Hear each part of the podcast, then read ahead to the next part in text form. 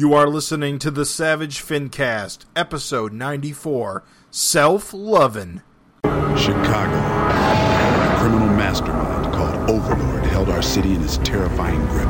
Ordinary cops were losing the battle against Overlord's super freaks and mutants. Then, a miracle happened. When I found him, he had no memory of his past. I helped him find an identity and a life. Now we have a fighting chance. Now we have the dragon.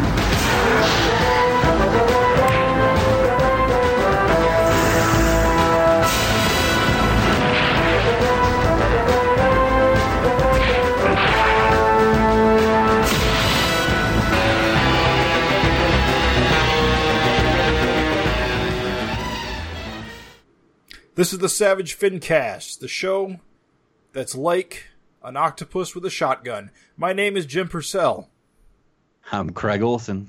And I'm Raven Perez. and welcome to another episode of the Savage Fincast, the internet's only, as far as I know, podcast dedicated to Savage Dragon and its creator, Erik Larsen. I'm joined, as always, by my co hosts, uh, that Raven, Raven, and that, that clown Craig. The podcast's so good we get introduced twice. Indeed. That's right. Um, This this is is the the Savage Savage Finfast Fincast. Yeah, I'm excited. We're back. we're back as to of at, as of this recording, COVID has been cured. Yeah, man. Um, coming from the year, the far off year of 2022. I knew America was really going to get it together. That's all. I knew we were going to get it. but we do have another new issue of Savage Dragon. That's all that matters. Yes. And turtles. Yep. More Toidles. turtles. Getting closer to the end there, that Toidles. I'm getting really like antsy in the pantsy about that. Dude, we're on we're on Savage Dragon 249, one issue away from this 250 extravaganza, and things are heating up. I can't wait to talk about this issue. Well, Do you mean to say? I, don't know. I, I think you guys put too much stock in these anniversary issues. Well, I get. I here's the thing: is fair. Fair enough. I don't think we're getting a 275. I think the next big push is going to be for 300. I don't believe it. I don't think I he, do. I don't think Erik can help himself. I do, dude. I think. I think after, especially how 250 was such a bear. I think that he's going to. For the listeners who may not know, for the uninitiated, uh, he had to chase down a bunch of collaborators on that one. It really bogged the book down, and so yeah, Thankfully, COVID quarantine helped smooth that over. yep. Well, we always know something big happens almost every anniversary issue, if not every anniversary issue. So I'm really, I'm really looking forward to it.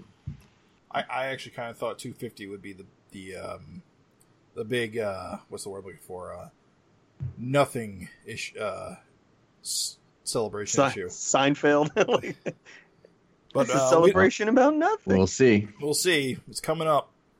But uh, but we already know it's a hundred page book, so it's all. But it's so it's definitely a celebration of something. hmm But to get there, we got to get through 249. And guys, what a gift it is! I can't wait. But before So- we get to it, we got to uh, get through some other things. So for Savage Dragon news this week, we got a big fat nothing, Mm-hmm. uh, which doesn't happen very often. Uh, we were we were looking at really real dregs of quote unquote news. So I think Mm-hmm. we're just gonna not do any news this week, this episode. You, you got to figure with the industry kind of being shut down with COVID and things getting pushed back by months, we're we're finally seeing the comic shop starting to open up. But I wasn't expecting much on the news front. I, I think the good thing is it's given Erik maybe a little more time to do catch up. Yes. Yeah. Mm-hmm. He does seem to imply that the book's going to be monthly for a while because I think he's a couple of months ahead right now, Mm-hmm. which uh, is going to help immensely for the for the for the next six to twelve months. I'm excited. Um, you know, after the year that we shall not talk about, the half year, 2019, it'll be nice to see just month after month of Savage Dragon. Can't wait, dudes. Can't wait. Well, it's happening. We're in the middle of it now. Loving it. Um, So since there was no news, since there was no news, uh, we're going to dosey do. We're gonna we're gonna saw uh, sashay over away from this no this news empty news desk over to our interesting conversation desk, and uh, that's where we the lovely, handsome, well endowed FinCast hosts we respond to your we we we come down from Mount Olympus and we interact with you mortals. And you know, we talk about Savage Dragon related things. I'm going to hit back with one of our chosen ones, Raymond Cummings, who has blessed us godlike beings with this correspondence in response to our Savage Fincast Finteresting conversation last time when uh, he says, Raymond says, personally, I'd want a Bloom County homage for 252, unlikely as it is, but perhaps in the style of the 1983 1986 iteration. Maybe have Malcolm recovering from an injury in a wheelchair and go Cutter John there. And the Milo and Binkley are tiny enough comparatively that the Dragon Kids could be drawn like them. Maybe model Maxine like Lola Granola or Bobbi Harlow, but slightly shorter. Of course, a Peanuts nod would be spectacular. I have no idea of how Erik would do that. It would need to be a scene without the kids. Ironically, living in the future as we are, Raymond wrote this in May. We have seen the Peanuts reference, and it is with the kids. Yeah, why would he say it needs to be a scene without the kids? I think because he'd assume that Malcolm would be a Peanuts character and you couldn't have a kid of a kid. I don't know. it is kind of a weird uh, angle to go at it at. Gotcha. It would create a weird, uh, sort of like goofy walking Pluto. So we've scenario? seen we've seen a panel on Facebook from Erik showing the Dragon Kids as Yep. peanut characters, and oddly enough, I wouldn't think it would be that hard, but Erik said it's pretty difficult to kind of ape that style. It's an old secret of cartooning and cartoonists that the more simple the cartoon, the less you have room to hide your flaws, so the Mhm. harder it is to execute. Basically, every line has to land perfect and be Right. Quality, and so it is easier to Can't- draw. You can't cross hatch your way out of this one. yeah, that's that's exactly right. It is easier to slather a drawing in rendering and cross hatching and have it look impressive than it is to do it in economic.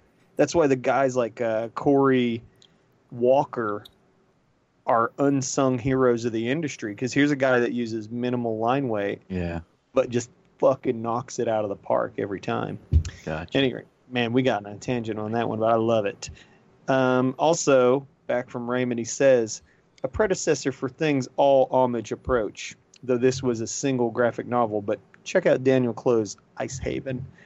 Uh, we all agreed that we don't know what that is, and so we just choose to ignore that, Raymond. Unfortunately, we also don't know a lot about Bloom County either. Although I did read a bit of Opus, Mm-hmm. but uh, not enough to know who any of these characters are. Uh, Wait a I'm minute. definitely gonna check out Ice Haven. That sounds interesting. I like Daniel Clowes. Yeah, I was gonna say that's a joke. We do. Uh, Daniel Clowes is fucking awesome, so I would love to see what Ice Haven's about. It's crazy that um he's so sounds like he's super into Bloom County. Like I've never been super into any strips, Oh, really? like comic strips. I'll read them here and there I mean, I, I if was it's there, I, but I never followed any religiously. I was super into Calvin and Hobbes when it was still in the papers. Uh, Mhm. my parents bought me some of those chunky collections, and those are some of my earliest comic uh, experiences. I, I yeah, I li- see. I would read them, but I would only read them if I picked up a paper. Like I wouldn't be like, oh, I have to get up, get today's paper and It read was- the newest one. I my- read the collections It more. was my goal for three or four years to get every single one of those collections because I became obsessive about it. wow. Like I said, it was one of my earliest comic like experiences, even even before I really read comic books. Of course, that's true probably for a lot of people, but uh, It's yeah, I was gonna say that's true. Strips actually are the most dominant in North America form of comic that for sure, sense. easily. Although it- easily, I, dude. I would suspect it might be tapering off some because newspaper comics are starting to become less and less uh, ubiquitous and experience. Yeah. I'd say. Let me counter that though with saying that unquestionably the strip is the dominant format online. That makes sense. unquestionably, dude. Because well, like you know, even that I'd say maybe it used to be, but it, things feel more long form these days. Like the comic web comic industry, the web comic. Oh, there's no such thing. Yeah, as I a know, web yeah, I know. We won't get into that right now, but the, the Mm. web comic like landscape Yeah, has changed like significantly since the early 2000s. It feels Mhm. less. It feels like strips are less in, and more serialized graphic novels are taken over. I can tell you as a comic creator, that does not feel like the case. The But Kings are still strip makers. I mean, that's what Sure. you do in a way. I It- do. You're, you're doing full pages every every strip. I do issues. It's not strips. I'm saying, like, you know, think about like your Adam Ellis and your uh, Sarah draws, and these are all strips. You know, they're all like one offs. Like everything you need to know begins and ends in those four panels. Right. So, yeah. And I guess Nancy is a cultural Nan- icon.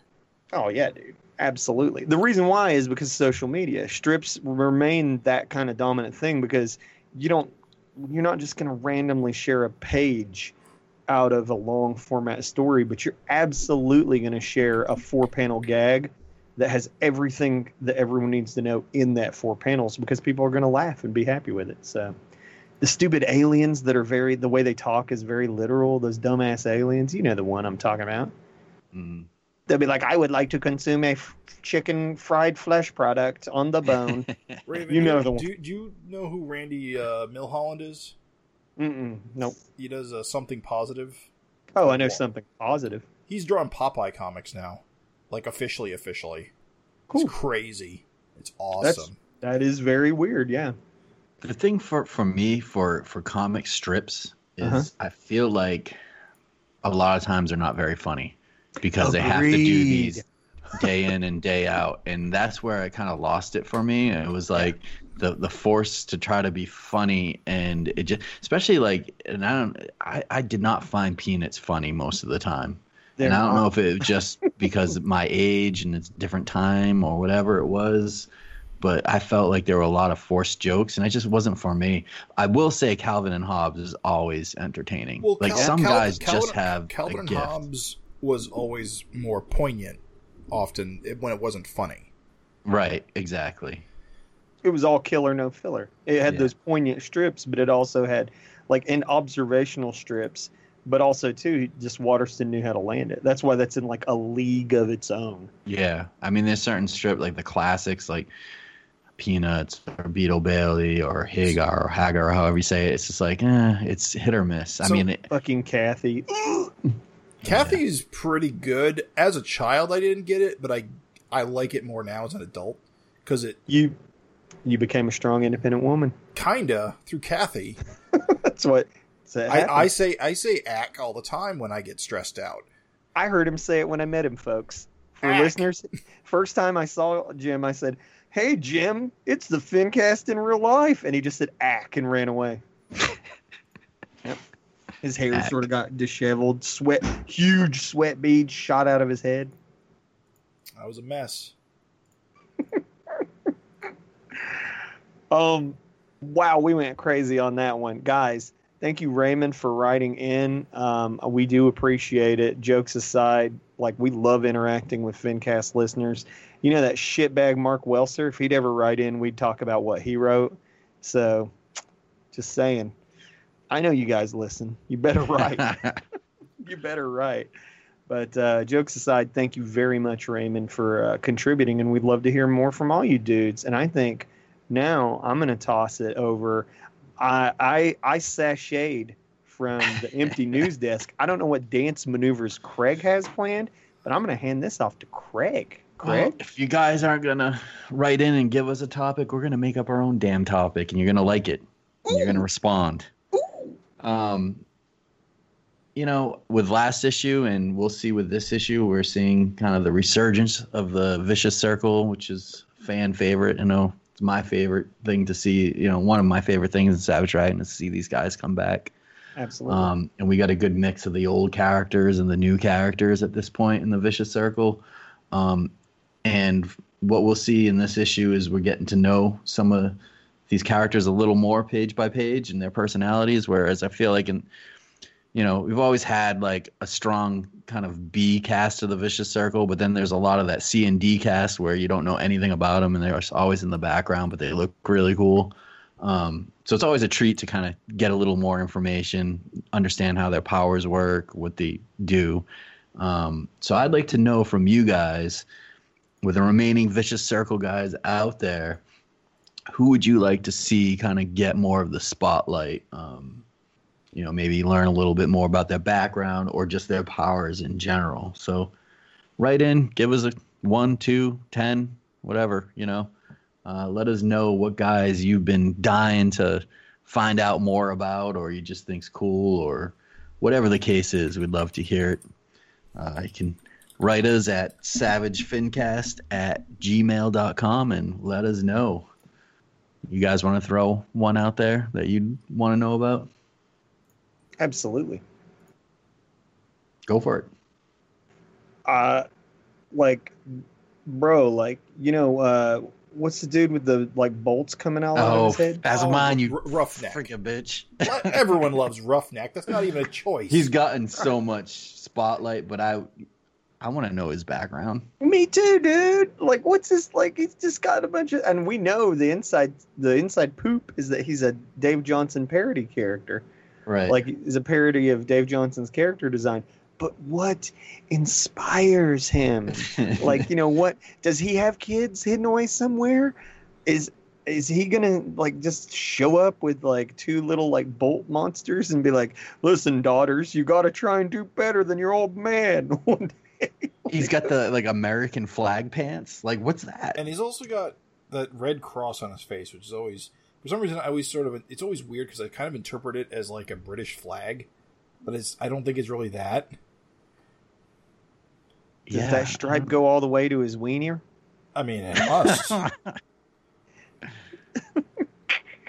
No, he's my dude, dude. I love that guy's visual. I've always thought he's cool. And since a lot of the bigger v- VC guys are retired now, and he's still from that era in my mind. yeah, He's still he's still cut from the Mako Dung, uh, skull face era, and, and like he wears those dudes. he wears an American flag for pants.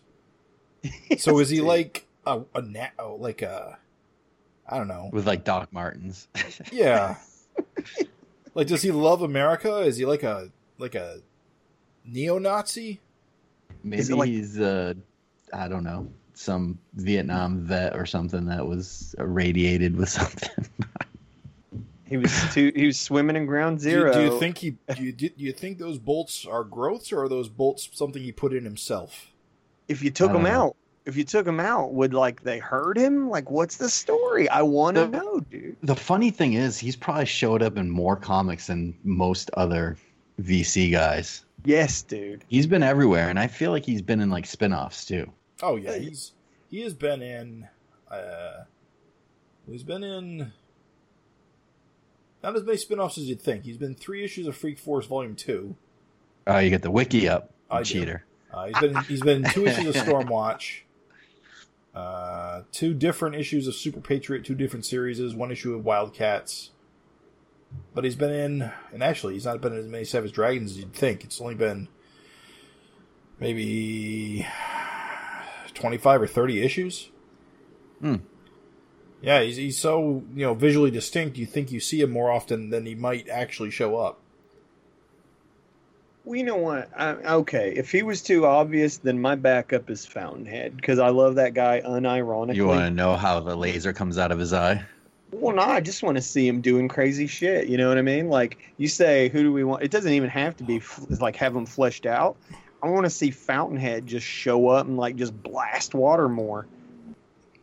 Uh, What about you, Jim? Well, the answer is the same as always been. Rogue Warrior is the awesomest looking Yeah, design cool. Erik's got going right What's now. What's his deal? What is He his is. deal? Why does he look like a red dragon? What what what is his what is the deal? I mean, apparently his first appearance was in like Savage Dragon 45, so when he came back in uh, like issue 94 as the disguise, it was like really like out there. Like uh, Yeah, because that. Oh no, I guess he showed up in '85. Oh, that's right. He was like he, he was like one of the flunkies trying to track Dragon down. So yeah, there, he's like there's like nothing like about him. Nothing. No, no, no, nothing really like detail wise. I, I is he just a tough guy? Is he just a meathead? I kind of hope there's something more to him. It's kind of cool that he's almost like Dart's right hand man. That seems like a really cool dynamic. Would you say he is? I feel like Samurai and Bug. Well, are more. they're they're more her partners, I feel. But like rough, uh, not roughneck, Jesus, uh, Rogue Warrior, I think was one of the few like guys the muscle. who like like figured out the new dynamic and basically just said, "Okay, I'll, I'll I don't want to get chopped in half. I figured this out. All you got to do is do what she says." There's a brain holding up that mohawk, is what you're saying. Yes. Um, but there's some characters in the new issue that design wise I think are really cool. Like Oh, the- yeah. like the green woman who absorbs energy and like the rock fisted chick. Oh, yeah. in, in bare hands. I think So I, awesome. I don't know anything about them except I like their designs and their power sets. Yeah, Sickly is a really cool name too. Like for a villain. Yep. And that's one of the things I'm kind of talking about is we've seen her before, but we just known her as the green chick, and in this issue she gets fleshed out. Have we? Well, okay. Where was her origin? Where did she first show up? Did you say her name Uh, was Sickly?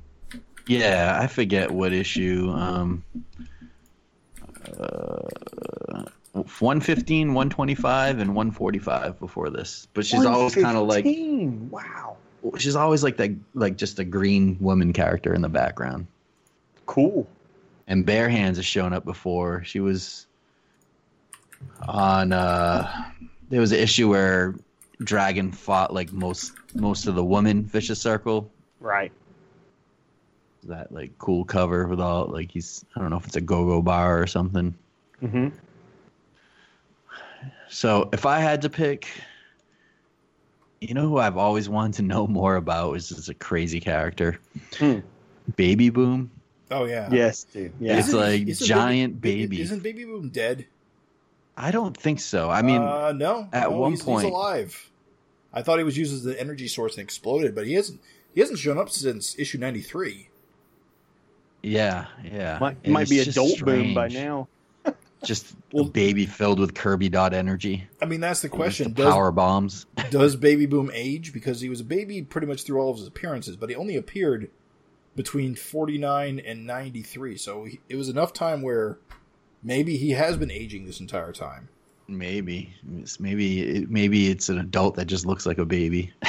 I don't know. It's sadistic though. They just use it as like a power source. I- I just this can't- I floating baby. I can't So believe it- strange. I can't believe it's been a hundred and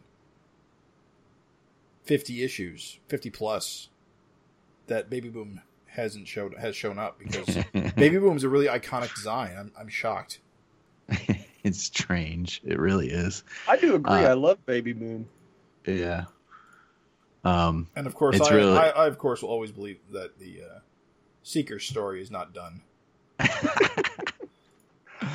Don't Well, stop believing. One of the new guys I'd really like to see is um, Pucker, and I hope he shows up. We don't see him this issue, but he's like kind of the rotund guy. He almost has like a girdle type thing on. He's got this like these huge like leech type lips. Um, yeah, he shows up. He's been in a bunch of issues starting in one. He's been 148, 188, 189, 190, 191, 196, and 200 Mm. but he's always kind of just a background type character. But he's definitely a crazy visual. Yeah, But I don't, I don't, I Kinda. don't know what his, I don't know what his powers are besides being strong. with those lips, he probably absorbs like people juice. People's heads. People juice. Ugh. Man juice. Do you remember that Howard Stern clip with a? Did you guys listen to Howard Stern? No, Mm-mm. Ah, he used to always have this like recording clip of this like porno and this, and and this lady just be like, "I'll taste your juice," and it was just, I forget, it was something like that. And every time they played it, it was so ridiculously funny. I'll taste your juice. Yeah, it was something to that effect, and they used to Oh, always just play it. I'm butchering it, but No, dude, I don't think you can butcher a a, a what do they call those dingbats or whatever from a porno. and now for the news. I'll taste your juice. Like, come on. You're not butchering it, I assure you. All I know about Howard Stern is that he just like is like Oh, it was, it was. Can I taste your juice? That was the clip. can I taste your Yeah. juice? Listeners, Oh, Google it. I- If, if you listen to Howard Stern, you guys will know what, what I'm talking about. But it'd be like, Right. "Can I taste your juice?" And they always just play it out of nowhere. That would just have me dying. Anyway, we're we're going into the weeds now. Yeah, I think it's ready to. Re- we're ready to retire. Listeners, if you want to Yeah. taste, if you want us to taste your juice, uh, please respond to the interesting topic you just heard us discuss. Uh, Can I we'd taste love, your juice? we'd love to know who you want to see fleshed out more. So that's savagefincast at gmail.com. And if you go on Savage Dragon Wiki uh, and you go to uh, profiles and groups, there's a whole list of currently living Vicious Circle characters. In fact, I forget about most of these guys. Like, I'm looking at the list right now, and Warrior, who appeared le- even last issue, is actually pretty cool design wise. I want to see more of her. What's the thing, Yeah. dude? Like Savage Dragon fans are spoiled for choice when it comes to like kick-ass designs we know nothing about. And there's a guy called White Trash, who hasn't been seen in 100 issues. Think about Curmudgeon. and he was barely seen when we did see him. Well, Curmud- Curmudgeon wasn't VC. He was just a Yeah, but I'm just saying, Curmudgeon kicked Malcolm's ass and just like Yeah. whoop, and disappeared, and we MIA, bro. Who knows what he's doing down in those sewers? But I want to know. I want to know. so, you guys think it's about time? I've been waiting. Yep. This is I'm getting issue. hungry. I'm getting hungry. What are you hungry for? I think uh, I could go for some kind of potato meat combination. Would you say meat and potatoes? Ooh, I'll taste your juice. Can I taste your juice? That's it, dude. Yo, man, 249, one issue away from the big show. And we got Revenge of the Six. Dun-dun-dun. And a cover rope a dope. Yeah. Like he, he got me, dude. I was I was when I saw the shotgun, I was like, huh, who's shotgun guy? and of course it was uh, you know, Octopus's kid, Waylon Whipple. Waylon Whipple, the kid. apparently, octopus. he's just a human. Yeah, is he a squiddery kid? He was a kid. I think, uh, Jim, did you get it last when we were looking at the covers and we're like, who's the shotgun? Well, I mean, it was Feel a, like to be Jim fair, did it was it. it was a process of elimination. It was all the same fucking Right. kids from that other. It just seemed weird, though. It was like, Yeah. Well, yeah, because it it was weird, but it made sense because back in their first appearance, he didn't have any powers. Then he was just a regular kid. So, Right. and of course, like I said, power deduction. It was like the only one who wasn't represented other ways. I'm just saying, can you imagine blasting Malcolm with a scatter gun? I mean, it ain't I gonna, mean, it ain't gonna do shit. You know what maybe I mean? Maybe he's a sm- might maybe, slow him down. Maybe it's a super science shotgun. Maybe. Maybe it Dude. needs special bullets. A How full much? Freak out. How much more those tentacle arms add to the cover, though? It, it makes the cover so much better. They do. Huge upgrade. I love how he draws those things with the crazy looking like sucker things on them and stuff. He, Mhm. he's great. It, do you, you guys don't remember? Because I don't think you were collecting when it came when when Octopus kind of first showed up on the scene, Yeah. and it was like that tease of like you just see these tentacles for a while, and then eventually you realized it was like under the guy's trench coat. But uh, it was some really cool visuals of seeing those things for the first time. Just creepy looking. Is an awesome visual. I mean, I you talk about like iconic Savage Dragon designs like Octopus and Open Face. Yeah, yeah, and they look great on this cover. Yeah. I love the inks on Open Face Junior's tongue. Good Mhm. stuff. Good stuff. So good, dude. Even Dumpling and Blossom like gotten some like killer like flies around their shit arms. Oh, it's so good. Yeah, the inking of like just the clumpy shit. hmm Never thought I'd say that. the texture work. There's Oh, texture. it's so good, the inking of the clumpy shit. No one inks clumpy shit like Erik. Like the high praise you never thought you'd get. He's an Inkwell Award winner, dude. he is. That was not a joke. I know. he- I'm not laughing at that. I'm just laughing that the clumpy shit. But it is funny because it's like what's funny is there is a lot of really good ass texturing and shit going on. This is a good ass cover, dude. I'm sorry we have talked so much. The coloring is good with like the texture behind Malcolm. Like the green is textured. Well, uh, N- N- Nikos's is um, coloring has gone through the roof lately, texturing wise. yeah. Yeah, So geez, he's, doing he's doing almost half the work now. Let's get let's get off this cover and talk about the very next page, which is awesome too. Which Would is you the tell me what to do?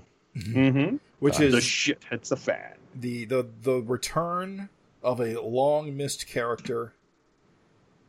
I can't believe I get to see it him again. it's Malcolm's purple plaid shirt, one of the greatest, greatest character accoutrements of all time. I wish he would rock it in the present. It does flatter him very much. and ugly Peter Johnson.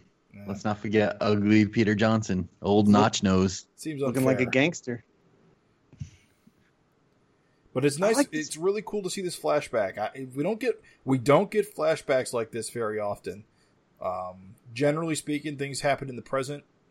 Yeah. Uh, the the only other time I remember a significant flashback like this is back when uh, we saw some Dark Dragon uh, flashback when he was working for Dark Lord Right. way back during Dragon War. I think the issue before he died. I think. But uh, it, we don't we don't get the flashback stuff very often, and when we do, it's cool like this. Look at look at the background and like the cosmic dust, that like weird screen effect. What's that about? Well, Never seen them use that before. That's the thing is Dimension X is full of weird shit all the Checkered time. stuff. Good stuff. I always love uh, you, you. Savage Dragon seems like it always opens up with a splash with the awesome title and stuff. I, I always look forward to seeing that. Even though these are throwaway monsters, these Dimension X dudes that he's like beating the shit out of, I like their design where they got like the glowy white mouths, Yeah, but they're like clearly like dirt monsters. That's cool, dude. but this whole scene's really fun because we get to see that sort of that friends dynamic of the time these kids were all stuck in Dimension X, which was one of the cooler times for Malcolm and the gang, and of course, then we get to see them together in the present. Mm-hmm. which makes for a great, uh, great dichotomy. It drives home their history because I think new Yeah. readers, new readers might not know like the history that these guys all have. It's so cool, man. that's a so- good point. And and uh, I do feel like, and we've talked, we hit on this, I think, last episode. I do feel like with this COVID situation, we're getting a lot more new readers that are like looking for old titles to pick up, and I Mhm. feel like there's an uptick of newer people. Um, Absolutely. And and we'll actually see that in the letters page of this this issue. But um, I think it's important to have some of these flashbacks sometimes. Yeah. Plus, I mean, really, like, it, it's better, honestly, for him to have chosen to do this sweet, like, you know, cover like pinup and then a double page splash, and just to present them this way. In two pages, you get it better than them sitting around talking about, oh, when we were kids, you know, trapped all the time. It's like it, it's just like so much better to just show this thing, show them kicking ass together, dude. Malcolm protecting them.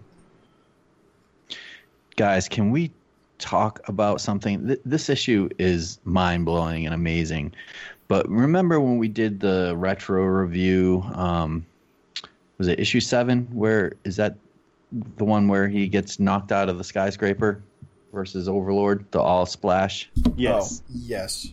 and we Mhm. talked about how we wished maybe he would incorporate some of those 90s panels again Yeah. Yeah, yeah, the jaggedy. we got our wish dude Like this It's issue is is insane. Like he's gone back 90s on a lot of this stuff. Like we don't you start to see it creep in with like the this double page here the, with the red border. Mhm. And as we get deeper and deeper in the book, he's got 90s panels. And there's a reason for that, and we'll discuss it. But I love it. I love, you know, as much as I like the classic look, I, I feel like it's infusing more excitement back in a little bit. Like, I love pendulum swinging. Like, you know, get sick of one version, maybe go back to, to this version and do more of a classic look. But we've had a lot of classic looking Savage Dragon, and I think it's real fun to see some of these 90s panels again. Agreed, one hundred percent. Um, That's a huge treat. Just echoing what you said. You know, we for a long time, you know, the book was like put readability over style, and now we're sort of seeing him go stylish as hell all over again, and I love it, dude. Love the look of this one. that this uh, splash with all the panels. I guess it's page two and three. It, it- it's it's fun. It's really cool. Like you were saying, the design of the characters are cool. It's cool to see these old kids again, like weirdo, cartoony Angel. Uh, it's it's a treat. Huge mouth. Sound effects are awesome. We see Glum Planet again. We haven't seen that in a while. I'd have to double check because I my my recollection is that Dimension X Angel didn't have the small eyes and big mouth. She had normal eyes and mouth, and it was Savage World Angel that had the small eyes and mouth. I mean, I'm sure it's a stylistic thing, but I, I always kind of thought that was like the, the thing that sh- that separated them was that the Savage World one was more cartoony in design, and that Yeah. the original one was more realistic. you know, just letting that soak in about what you were saying, Raven too, or was it Jim? I'm not sure which which one of you said it, but We're interchangeable. Yeah, we sound a lot alike. the just the flashback and how that feeds into the story, uh, and how now that we're going to be seeing supposedly more Peter Johnson and Mark Johnson and Janie, of just kind of revisiting that. Oh yeah, you know these guys because it's hard to to remember because we've had so many issues but these guys were stuck in dimension x for so long together that they really are close friends you know they've known and been with each other more than any other people in their life Yeah, we talked about it just a bit on the last episode, yeah yeah. but like in a lot of ways, um, the book felt just a tiny bit in an Arrested Development, like with Malcolm's cast, and they were key, I would say, missing members of the book, fully entering the Malcolm era, because some Yeah, of the people he knew the most weren't around. we would get like just pages and just issues with like one page flash like oh they're still in dimension x and now they're fighting some other alien and running away so you'd get a page of them like every six issues or something until finally malcolm got made his way back to in the gang made their way back to this dimension but we saw them we just didn't get a lot of stories with them so it's Right. hard Right. to you know you, you, you, you don't read about the bonding but pretty much too like in this book i mean you had to assume like i totally assumed but like malcolm was keeping those kids alive all those years. Like and they, they basically talk about it here like malcolm's like ah you guys couldn't fight for shit. Like Yeah. dude malcolm was a super powered kid. Otherwise the johnson twins and janie and angel would have been fucking pushing up daisies in dimension x long long ago so right because probably what the the janies maybe the only ones that had powers Janie had powers, Malcolm? but she I think she was also the youngest.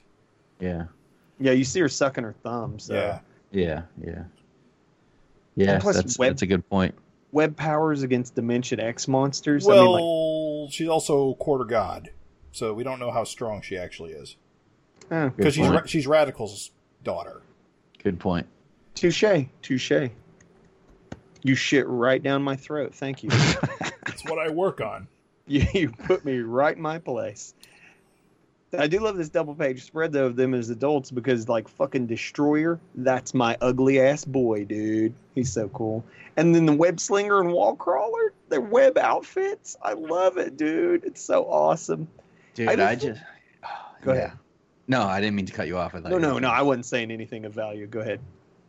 No, I just you open this double page and it's like, yes, the vicious circle's back. You know, like we knew we saw them coming in to Canada last issue, but now we see a double page and they're new and old VC characters and different guys than we saw last issue. Because you know, last issue I wasn't sure is that all we're getting the guys that are in this issue, but you know. Apparently, we didn't see in the panels all these additional guys that were also coming in. So it looks like all of the VC is kind of here. They had buses, plural. True. Yeah, It's yeah, a whole yeah, convoy. Yeah. Um, so there, there's definitely some guys we didn't see last issue. So this issue of Savage Dragon is of a historical note, as it is the first comic book to be published that mentions and references the COVID nineteen epidemic. Oh, true. Yeah, I forgot all yeah. about that. As uh, Angel here goes off on a little tirade about social distancing being out the window, and all these dumb Americans are really playing up their stereotypes. Yeah, and how they're taking it serious in Canada. Love it, dude. Love when the real world creeps into uh, Savage Dragon. It's a snapshot in the moment. Like we'll be reading this, hopefully, assuming we all live COVID twenty. But like, we'll be reading this, and we'll be like, "Oh yeah, man! Remember when we were sheltering at home?" You know. I love it. I love it, dude. I love it. I love it. should I stuff. um, should I go through the list of characters we see here for? I mean, if you're into uh, it, Shit, yeah. Well, are you guys into it? Fuck yeah, dude. let's, let's do it. All Listen, right, I love We- that you do this homework. So please. we got Mr. Faces, which is the guy with like the faces all over the place. Of course, you know the, the hands and stuff like that. He's Is he new or old? he's newer. Okay. Um, I'm not going to ask you, but can leave it at that. he can. Yeah, I, Uh, I didn't he's even. I didn't, Crusader. I, I didn't even notice he was biting one of the wall crawler's arms. It's Yeah. so good. It's so Yeah. good, dude. Yeah. Um, we've got Roadblock, who's getting sprayed by one of the whoever it is, web slinger or wall crawler. Like He's classic, thing of around. course. I'm sure- I think he was. Go ahead. I said, I'm sure they're interchangeable. Yeah. uh, we've got Roughneck, of course. We've got Doubleheader in the background Hell there. yes. Our boy. Still alive. Uh, Still kicking. Undermined, who's the, the green guy with the weird looking like fork designs on his like bald head. I think he's iconic too. He is. He's been in a bunch of issues. Uh, I think he played a pretty big role in Savage Dragon Destroyer Duck uh, miniseries, or was that a one shot? One think it's a shot. I just shot. bought. Yeah. I just bought that. Cool.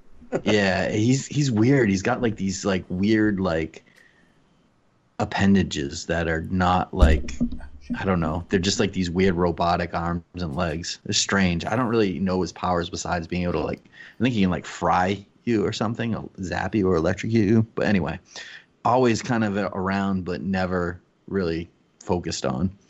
Uh, you got bare hands who on the splash we see Angel. She's off screen, but we see her hand, um, which is kind of a funny name. uh, Goldenrod, which is like the yellowish guy. Uh, Shard, of course, we all know Shard. Right. Um, Sickly, which we learn about a lot in this episode. Um, He's like a witch looking character. yeah, she's all green. Um, uh, download, he's a classic. Remember, he's got that little like midget guy that's inside, lives inside his chest. Is he the big He's like- red dude? Yeah, he's like some kind of robot dude, and I think during the gang war uh, issues, like he gets his like chest blown open. And you find out it's like some little midget guy in there, which is Awesome. awesome. Uh, insect, uh, she's you can see her legs kind of on the bottom of the page. Uh, Frogman, uh, who shows up on the next page, we'll see. Uh, Bile, doing that classic Erik thing on the corner of the page you just see his teeth. Uh, and I think Bug Eye is getting punched out by uh, Destroyer. uh, Destroyer. Yeah, Hell yeah. Hell yeah. So, so yeah, a ton of guys. Oh, and uh, fuck, what's the guy who's getting punched? I, totally right in front of my face. I yeah, didn't write guys it in down. the center. Yeah, Yeah, oh, I can't think of his name. Steeljaw. Is it? No, it's something like that. Mummy God pants. damn it! right in front of my face. I know it's funny, dude. Iron That's- Jaw. Iron Jaw. Okay, I knew it was something like that. It's so funny. I didn't even like pay attention to the one guy. Awesome. Well, thank you, dude. That's an absolutely incredible. Uh, and I mean, it's what a treat it is. I think it's cool. Like, I know we're just stuck on the sequence, but I mean, goddamn it, we got to celebrate it because I think it's cool that this sequence builds up from their past fighting together to now here they are in this moment fighting together. And so not only do we get to see a thing that for me I think has been a long time overdue for the book, like really fleshing out Malcolm's cast with characters that are really relevant to his past. But you get this sweet money shot of all these VC guys still out, Yeah. all the all the characters still out there kicking ass. So very awesome. Very awesome.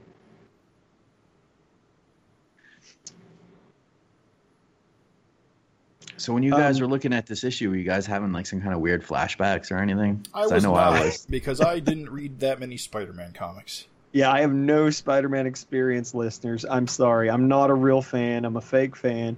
Wait, what are you guys talking about? Spider Man. yeah, yeah, yeah. I was I was twitching and I, I was reading I read this episode a couple of times and I thought the art looked different and it looked like some of Erik's older stuff, honestly, as I'm going through and I'm wondering if the listeners had the same experience. Uh, even like I don't know, when you look through this, it's just like it just looks like old Larsen art and I'm like, God damn, this guy he's swiping this from something that he did in the past. and uh I caught one of the references, and I can't remember which page it was now. So I'm I'm uh, messaging uh, Gavin Higginbotham, the Savage Dragon editor, and he's like, "Oh yeah, yeah, yeah." He's like, "Well, check this out," and he's showing me another page, and we'll get to it. But he's like, "Look at this. This is where it's from." I'm like, "Oh shit." He's like, "Yeah, Erik swiped a bunch of himself." I'm like, okay. I was like, and then I started going through, and I'm like, wait, let me go through and look through some of these past Spider-Mans and stuff. And wouldn't you know, this issue, I don't know how many pages total this one is because it runs a little short because the backup's long, but there's a good 10 or 11 pages which are direct swipes from previous issues that Erik's drawn, and most of them being Amazing Spider-Man and the adjectiveless Spider-Man that he worked on. So as we hit these pages, I will tell you what page it is, and then you guys can go through your comics or whatever, listeners, and check it out. But uh, it's it was a fun little g- game to try to guess where it is, and I got them all. Uh, unless I, there's a few where I don't think they are swipes, so unless I'm wrong, you know, please readers write in and tell me I'm wrong and, and what it's from. But um, till now, there haven't been any swipes until this page, which is the page uh, with um, Angel doing the ram punching. Uh, I guess what is it? it's Frogman, the guy with the tongue. Mm-hmm. So that is um, an homage. Well, not homage. It's a swipe actually from uh, Spider-Man number fifteen, the adjectiveless Spider-Man. It's the one with Spider-Man and Beast uh, that Erik drew. It's a classic issue. It's a one and done issue. You guys know that issue at all, or Actually, I can say this: I, that was one of the very few Erik Larsen issues I did own, Mhm. and I definitely read I- it. But I, ne- but I got rid of it a long time ago, and I don't remember anything about it. Oh, I love that issue. um, so page seven of that issue, this is a direct swipe from the panels, the faces, everything is a swipe. Uh, frog guy is actual beast in it, and um, ah, I can't remember who the so the there's a woman in there. She's a villain, and she looks like Rapture. Oh, Powerhouse. It's- Is it Powerhouse of the Lightning Powers? yeah, I think so. She's like a purple. Yeah. She's like a. Well, I was gonna say purple raptor. She but- showed up in another issue of Spider-Man before or something. But yeah, I think you are right. It's very Um, confusing that that rapture-looking character is named Powerhouse. Yeah, yeah. For, Yeah. for a Savage Dragon fan, I'm like, ooh. but I know the one you mean actually. So the next this page and the next three after are all from Spider-Man 15. Adjective Okay. with Spider-Man 15. Okay. Um, the close-ups of like the Mister Faces is actually a Beast panel. Um, By the way, I it- love his like weird teeth. yeah, With the one sharp- pointy. Yeah, like one sharp one at the top and one sharp one at the bottom. So good. Anyway, keep going. No, I love that. I love that. Um, undermine. That's the guy I was talking about. See, you can see his appendages now in there. They're kind of those weird, like bionic arms and legs. Yeah, like cyborg, like it's empty, like almost like skeleton. Yeah. It's cool. So yeah, it's a cool page though. This this still going on about COVID and all that. And they It's mentioned, you know, Chicago being bombed with freak freak out, which was the huge plot development that ran all these guys up here to begin with. On this next page with Sickly, that's where you said this is the first time, even though she debuted in like 115, uh, this is the first time we learned about her power set, isn't it? Yeah, absolutely. Which is a cool power set. I really like that. It goes good with her name. Yeah, love it. I also think that is very awesome because, unlike a lot of characters who, like, you know, Malcolm just fries them or whatever, here's a character who can immediately go toe to toe with Malcolm, and the lightning powers aren't an instant win. And you need all the characters like that you can throw against Malcolm. I- any character you can, like, sort of take the lightning win out of his handbook or playbook, that's an awesome addition.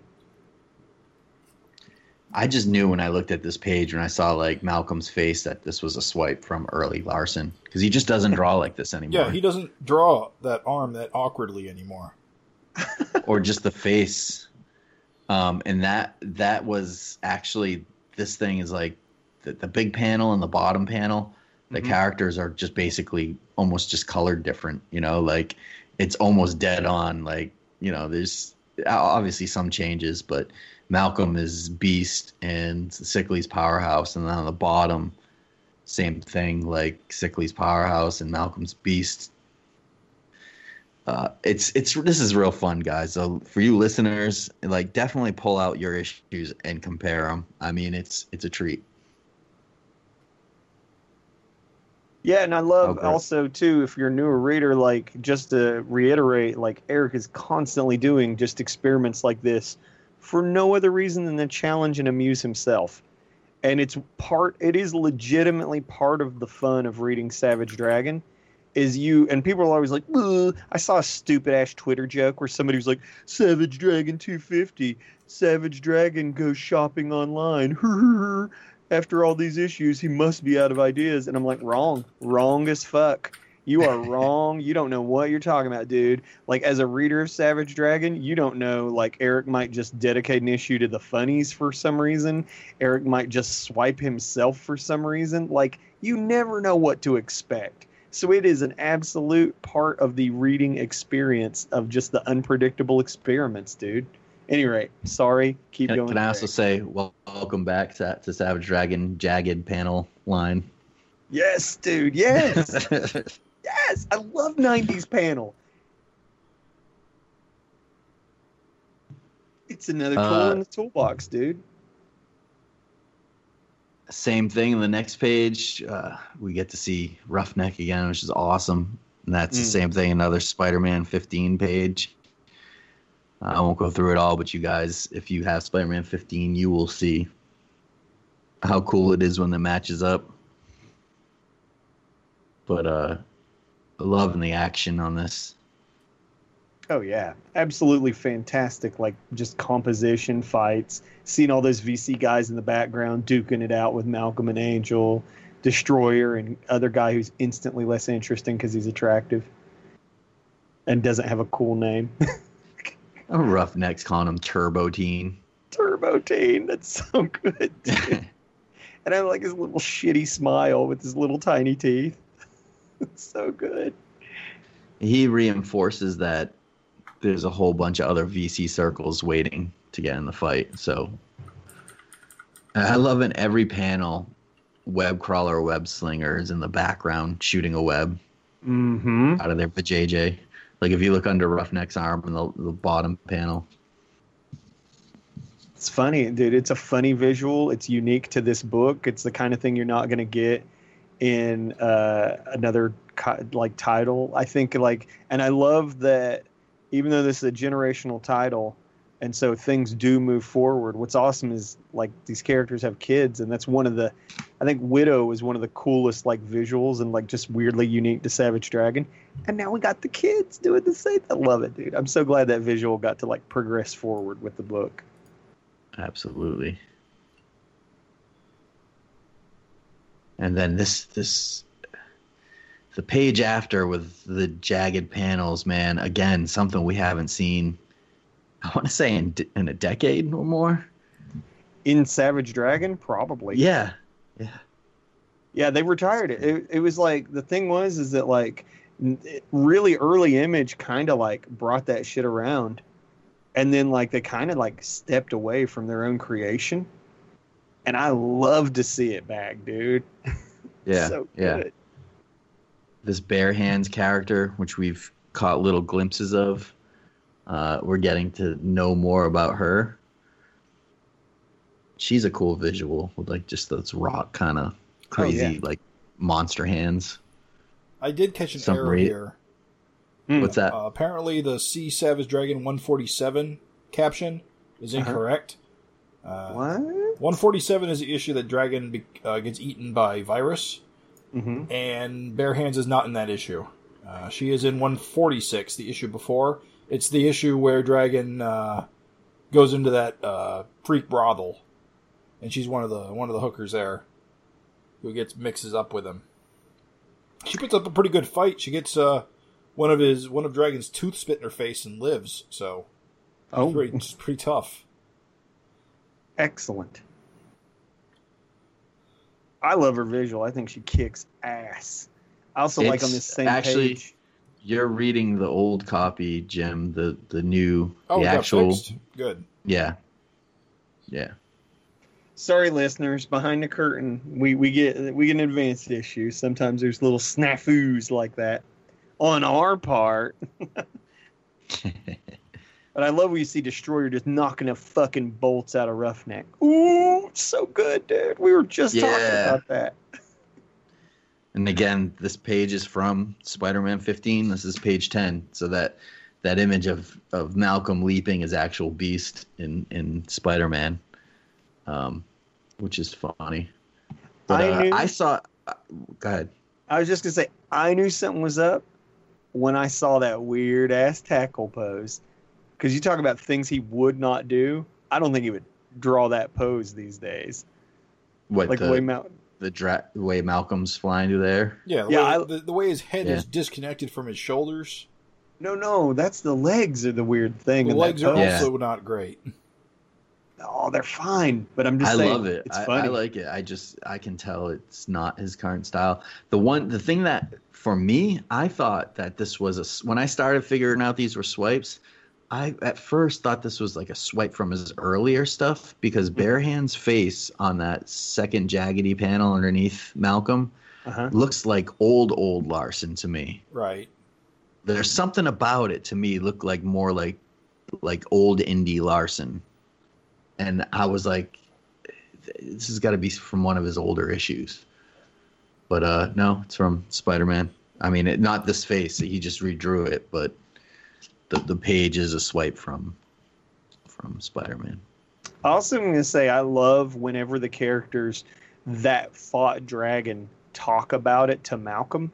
Like we saw Powerhouse do that during Walden Wang's uh, pay per view uh, where he's like, "Oh, you know, I went toe to toe with your old man. He ate a lot of cement and got quite the taste for it." Like I was just thinking, it's so awesome when people are like, "Dude, you know, you're fu- I fought your dad and he fucking couldn't beat me. Like you're not shit." Like I love it, dude, because it really drives home the generational aspect of this title, dude. I think it's so cool. Absolutely. And then Doom, is that a swipe? Absolutely. You guys don't recognize that one? I didn't. I didn't recognize it until this. Is, so this is the page, the first page that Gavin showed me and said, "Hey, check this out," and then told me what it was from. Um, it's actually from uh, issue 10, Jimbo. Oh, Jimbo the Mighty Lobster. and it's actually flipped. So that's dra- uh, Malcolm is dragon, but it was like if you just reversed it because Mhm. He was uh, on the right side on Mhm. the Jimbo issue, and Jim and Bare Hands is Jimbo. But yeah, that's the Doom is different, but it's the same word. But the and the panel below is different, obviously. But the Mhm. pose in that is, yep, it's Jimbo punching out dragon. And in a lot of ways, Bare Hands is trying to prove she's the friggin' riggin' motherfucking toughest some bitch there is. So it's the same. It's spiritual Jimbo. How cool is the little panel below?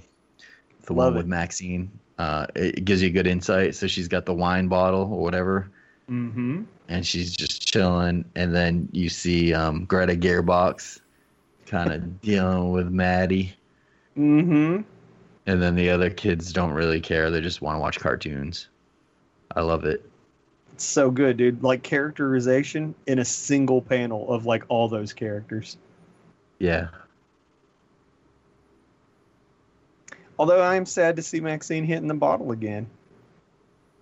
Yeah, but she has been all along with the hiccups and everything. I know, but remember we kind of had the whole like plot progression last Yeah. time. Oh, she doesn't Yeah. need it for sex. It is kind of different because she's getting tanked watching him fight on TV. So that's kind of progress. We've only ever seen her drunk like for the purposes of intercourse previously. Now it seems like she's kind of like sousing it up to deal with this fight a bit. Right. Oh, but dudes, kind of say, like, pour one out for my homie. My this is like hitting me as hard as dung. My homie Melvin Belko. Yeah, but I feel like comics, if you don't see it on screen or on panel, But dude, he was the poster child for a guy who should die if he ever got hit with freak out. Yeah, it was Like just he a was a- head. Yeah, it was just a fucking flying head and a That's muscular. I'm saying, like, if he got hit with freak out, it's just bleed out. we get some new reporters from uh, Toronto. I don't think I feel like I've seen these reporters before. Maybe he put his brain in Blinda's body. She kind of seems like the same weirdo she's always been. Oh, This did, did we isn't- did we know her? That's Yeah. Belko's daughter, dude. Yeah, but yeah, she's been in. Really. I don't remember. Actually, her. I think that that panel of her is like a stat from hmm. the Godland issue. Yeah, she got kidnapped, and remember they're like, "Drink the water," and he's like, "Oh, it's what turned us into freaks," and she's like, "Gasp." No, she didn't. That was she she dragon. that that was she dragon. I'm joking. That was an elaborate Oh. joke, just to test your knowledge, and Yeah. not at all, not at all, and not at all a failure of memory. You passed the test this time. Don't- no, don't let she's definitely been in in issues. Um, She got kidnapped, right? she Oh, was she's chased the- by the Uglies Unlimited. That and is pretty funny. She has the exact same facial expression that like her first appearance. Well, I think it's just a, co- a stat, just a copy of it. That makes sense. Same thing with Melvin Belko. I think on this, at, at one page, Erik posted on Facebook uh, this page, Uh-huh. and those two panels were like missing. And he was like, "Oh, some of those. It's like one of those pages where you you know you'll never sell or something to that effect, or no one will ever want because it was just like three panels, and two of them were blank. Three stat shots and three panels. You know. Yeah. yeah. So, you but see this unfortunate ass security guard. Wrong place Right. at the wrong time. What's the name of the facility he's in? Um, The lab that uh, Gentech. Yeah, I think he's at a gene tech lab. And I love these kids. And this is an awesome ass, awesome ass splash page. This and is, I don't think this is a swipe. If if the readers think it is, let me know what it's from. But I don't think so. Blossom and Dumpling are like the dude. They're like the anti web crawler and wall slinger. true. Like, see, they're just like sort of shit globbing around. Love it. That's awesome. Just the, the like kinetic energy or something. Like you just sli- you can just see it. Like Yeah. so I always I always love Erik's technology when he has those like glowing ball things. Mm-hmm. You love Erik's balls. I love his glowing ball things. Artfully dodged. Artfully dodged. Yeah, dude. I think everything on this is beautiful. Like the uh, shadow in the center of the like octopus beak. Like the somehow he's got his little octopus now. Yeah. Whatever they did in this lab mutated him or did something to give him them almost identical octopus as his father. the old gut parasite. I guess this was the purpose of their journey too, because they were talking in the last car, like, you know, Yeah, that's what that, that's what, yours. Yeah, that's what they, they said. Yeah, and the, this was their goal. You'll be one of us. Because he was bitching about being a normal dude. Being normal sucks. Let's graft this weird tentacle freak to my belly. You could always have shit powers. I know, Yeah. right? I guess it could always be worse. You could be a shit golem. That's terrible. But man, they're going hard against this one security guard. Well, initiation rites. You got to kill somebody. I think that that is probably more badass than we ever saw anything Octopus did. Yeah. We never saw Octopus rip a fucking guy in half. I don't think so. Yeah, this is like badass, dude. Th- this must be a swipe of a Sinister Six story. Uh, I looked, I couldn't find anything for this one. So Really? again, if if listeners out there know what this is from, let me know. I mean, it seems like it, even with the panel layouts, like it should be from something, but Probably would I got- remember Otto Octavius ripping a guy in half, though. Oh yeah. yeah. I mean, I'm trying to think. but I'm he like, might not. It, it, it doesn't necessarily mean he was ripping someone in half. I mean, it could be swiped and something else is actually happening in the original. You know. But uh, don't ask me what, because I do not know. I like these. but it- I like these kids. I like their expressions. I like this little like sequence of like face shots. You know, the Erik Larsen full page, full panel face, like where a whole panel is just a face. Yeah, dude, uh, Blossom and Dumpling are freaking hideous with Also, their they- like they have skull teeth. teeth. Where do they get those Yes. teeth? They steal those teeth? It's corn. See, that would make more sense. Do you think under the shit they're like a skeleton? Maybe. Because there's teeth. The teeth imply that. Maybe, maybe they're made of people. Uh, dumpling is made of people. People. Wow. Wow. That's a vile. That made them. I don't know why, but the presence of a skeleton made them more vile to me. What if the shit slops off and you start to see the skeleton underneath? Dude, or they get hit so hard it's just like fucking bones and then there's like shit flying everywhere. Ugh. Awesome. I love that even the panel where you get to see like Waylon, like he's walking away on his octopus. He like doesn't even want to walk. He wants to just use his like new octopus legs and Here- like they're all just sort of sculpting Here's a dumb theory. Maybe, um, maybe they're actually the flies that fly around them. The flies are like controlling the shit. That would be some Abner cadaver shit right there.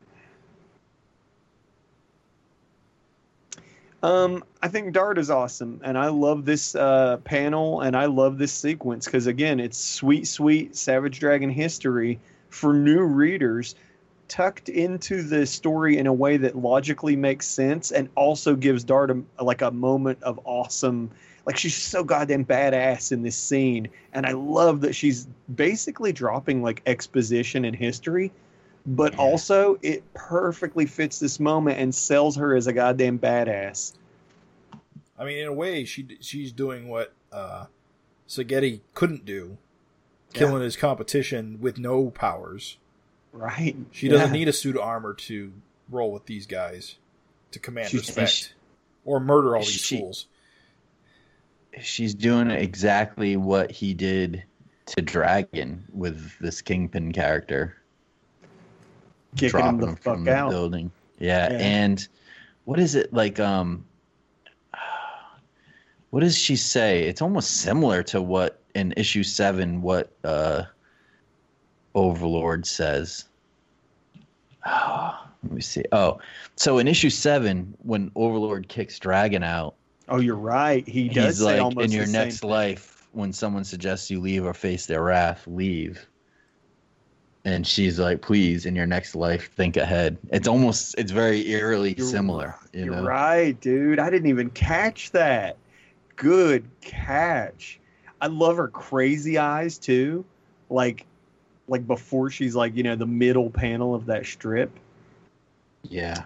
So, you guys didn't catch that panel with the kick though. You don't remember seeing that?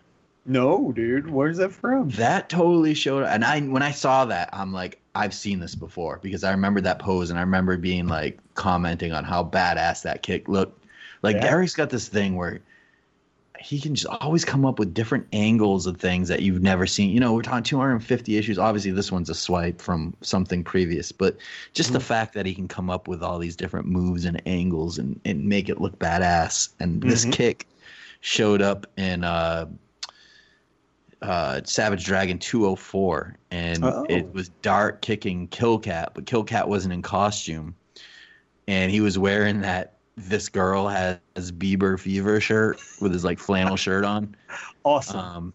Um, but it's the same panel, and then uh, the same panel structure is copied from from uh, that issue, except for it doesn't have the big like pink borders around the panels. But but the kick, you know, it showed up in 204, and instead of that Kingpin guy, it was Killcat. This Is the structure of the strips up the side mirrored in any way? Or is that all new? Uh, the- not inside the strip. Besides her face in the third panel, Uh-huh. but the actual size of the panels are all the same. Okay. All right. They, they just Jim? don't have the pink border in the original one. Jim, I think you were saying something. I was just gonna say I. I realize now that you keep saying Kingpin that this character is supposed to sort of represent Kingpin, Oh, absolutely. being an aging fat man who's also bald and wearing white. Yeah. and the the weird pink stripe stripy pants and yellow. I mean, how can it not be? He deserved to die. Oof. Atrocious dresser. It's an aging fat man with equally out of shape, quote unquote, muscle. Because they always try to make Kingpin like, oh, he's all muscle. He's not fat. Oh, oh, I see. See, I thought she was just talking about his henchmen, but I guess that makes more sense. I mean, it's probably talk. She's probably talking about his henchmen, but he, Maybe. but but she's alluding to uh, that whole it's all muscle thing the the pink Yeah. Kingpin has going on. Yeah, yeah. That's how I took it. That's great, dude. That's, that's a killer catch. I didn't see that.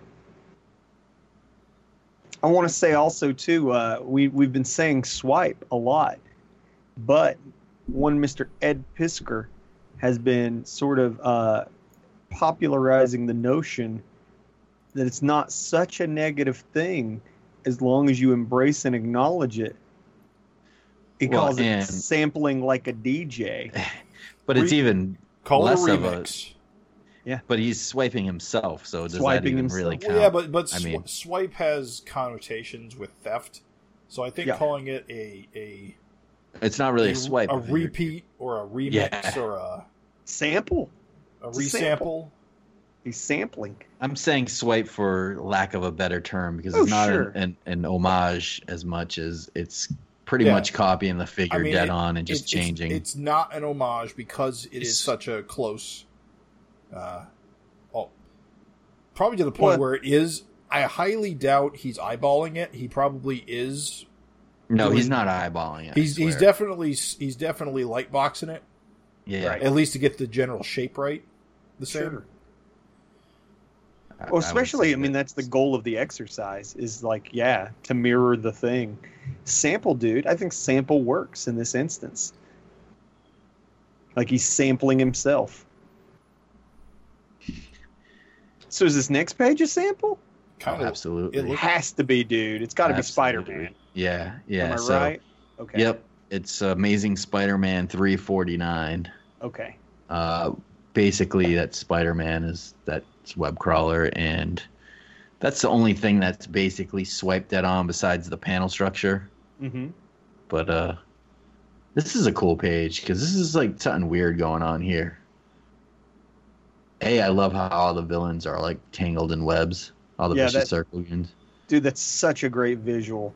Even her mom never got that moment, I don't think. No, Like it was never implied that her mom would like keep bad guys tangled up in a web for law enforcement to arrive and deal with. It's cool. I mean, she was an SOS member, right? But you never saw it though. Is what I'm saying. Like th- we're getting to see this. Like you would assume, but you still never got to see it. you know No, I mean? no, it's a cool visual too. Yeah, I love it, dude. I love that spaghetti webbing. And then what's up with bare hands? This is kind of a funny little panel, and I don't know if it's nothing or if it's something more. If I'm reading more into it, I don't know. It's just weird. She's like running into the car, and it's like, it's, I guess our kid's yelling in the back seat or front. I don't know what seat, but I I think her kid might on, be her getaway hurry. driver. yeah, dude. That's why I took it too. Like Bare Hands is out there kicking ass, and the kids are like, "Come on, mom." It's like, "Oh yeah, she'll be right there." Boom. Or did she just park the car and be like, "Wait for me, kids, I'll be back." I got to serve I- up some I actually, revenge. I think it's a case of um, remember they all drove to Toronto on buses, and I think maybe the plan was to get here and then kind of disperse, but they got caught up in the fight. So I think this just might be her ride, like whatever connection she had to like hide herself or I do think it's it's cool though because I think it kind of acknowledges like we've seen like and this issue focuses on the next generation of the vicious circle, but it's also obvious like of course everyone else in the vicious circle has a life and is doing things and it's kind of cool that Bare Hands has kids. We don't know if they're old, we don't know if they're young, we can't see them. Like there's no real and she fought Dragon's kids, so technically her kids could be teenagers or better like you know what I'm saying? So it's interesting. I think it's kind of like one of those things, like you said, Craig, um, how Octopus had sort of built up to a reveal.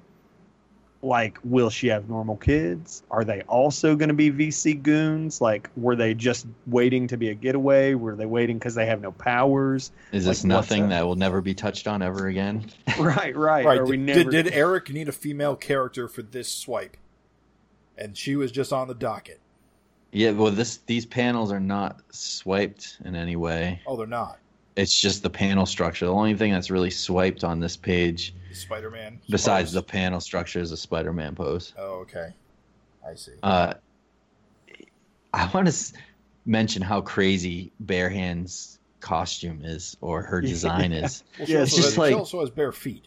Yeah, Right, it's like tattered up, like like I don't know, lingerie a la like Rapture kind of, and bare feet and her stone hands, I but have this no like weird- costume whatsoever. I have this weird idea that she has to be semi-naked for her hand for her powers to work.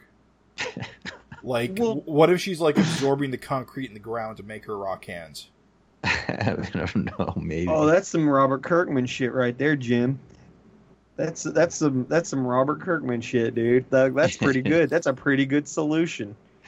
she just runs over like grass and her hands turn to dirt or something. right. Well, She's didn't she? nubs. Didn't you guys say that she debuted fighting, or where she was She sort was, of in, had a she was in a brothel, but she also had rock hands. So my, my theory already has holes in it. Well, Yeah. she. I'm just saying. Well, no, I wasn't gonna say that. I said that's kind of the like thing behind her tattered like swimsuit costume. Right. She's dressed like you know a hooker. So Yeah, Right. it's true. How many We get a hookers you know we have bare feet though? Wear bare I feet. mean, Oh, if half they were bare. freaks, if they were super powered freaks, probably a lot more. oh, I thought you were just saying if they were freaks, like meaning if they were freaky. if they Oh, were the freaky, freaks. I mean, some people like to get stabbed in the toes by like debris. Who knows? Ugh. That's that's their kink.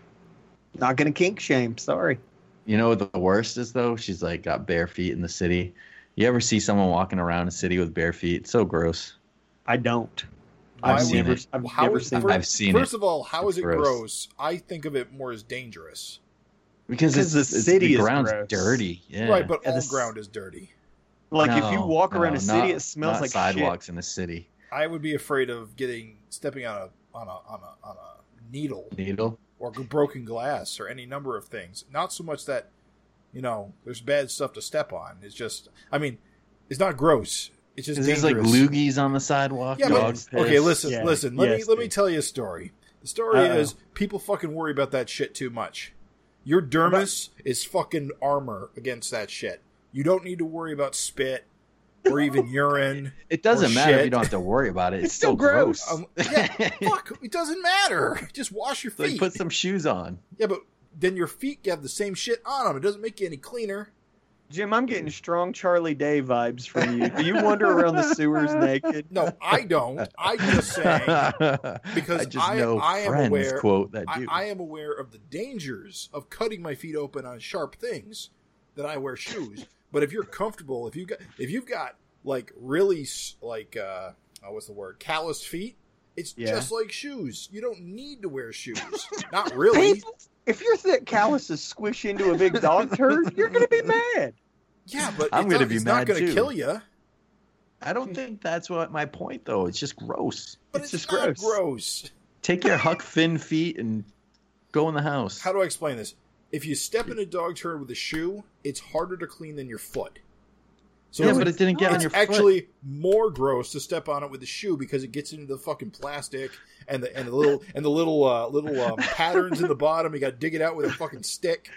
So if Jim and me are walking in the city and he sees a dog turd, he's going to whip his shoe off real quick so he can step in it barefoot. Hey, I Would you be- rather get I would not be pissed- afraid to do so on a dare. Would you me say that rather you wear a poncho and someone piss on you, or someone piss on you with no shirt on? I mean, neither are ideal, but reality. But is, either is stepping in dog shit. as long I'm as it gonna doesn't go in my mouth, there's no Listen, difference. Listen, mister, I'm no about to de- difference. No, I'm about to destroy your theory. Do you know why? As a kid in West Virginia, we used to play barefooted in the yard. right. Right. you and you you, and you all got each other. lockjaw. Yeah. Nope. We all play barefooted in the yard. One of the kids was just running around and got dog shit in it and stepped in it. Like, oh, I got dog shit. So they ran down the creek, washed their feet off, right? And then kept playing, right? Yeah. Oh, no harm, no foul, right? Wrong. Kid got worms. No. Yep. Oh, okay. So- well, well, worms are a threat, so I'll give you Uh-huh. worms.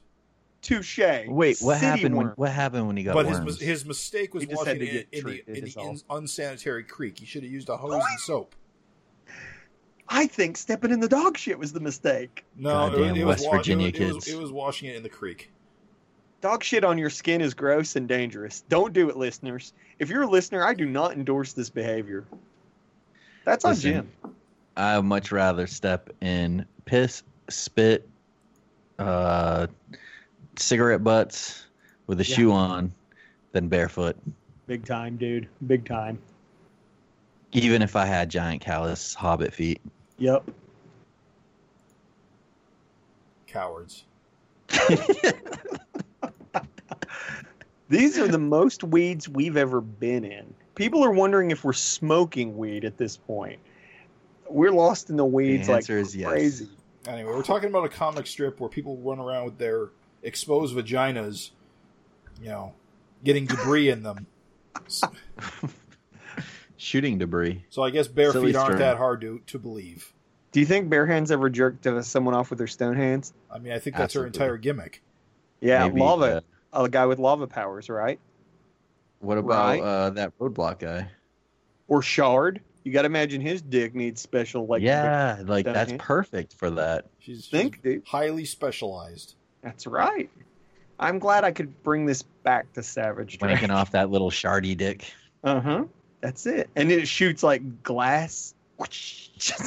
no, sand. Oh, sand. Okay, I'll agree with that. it's perfect. Yeah, but I would imagine that there is absolutely a need for her skill set with those hands. 100%. Yeah. So it's actually not just a cool visual, it makes sense. Can I say one thing about this page before we leave it? Yes. I absolutely love when Erik draws little seams on gloves. Seams on gloves. See, and that's Yes. I, I. How do I how do I start this oh. conversation? Oh no, oh, he's gonna no, he's gonna dude. totally shit on it. No, no, Listen, no, no. I can hear it. I, I love it, but remember, Erik's a guy who piss who shits on um costumes that have like piping and shit on them. Right. No, But, I, you knew, know- I knew you were going to say this. But on his Oh, gloves, I guess it's cool. It I knew you were going to say this when you when when when Craig brought it up. I knew you were going to say, "Oh, but doesn't Erik hate seams and zippers I could picture his mouth getting twitchy. and stitching?" Well, I don't know. What was it? A swipe? Ask Craig. Craig, were the seams in the swipe? No, he No, said, this- he said the panels were Panels different. were oh, the they're panels were brand new. different. The By the panels way- was, were swipes, but not what's in them. Oh, there's John Day in this panel too. He's driving a Um, Volkswagen bus. That was literally what I wanted to say. Is that a Volkswagen bus or a giant Look- toaster?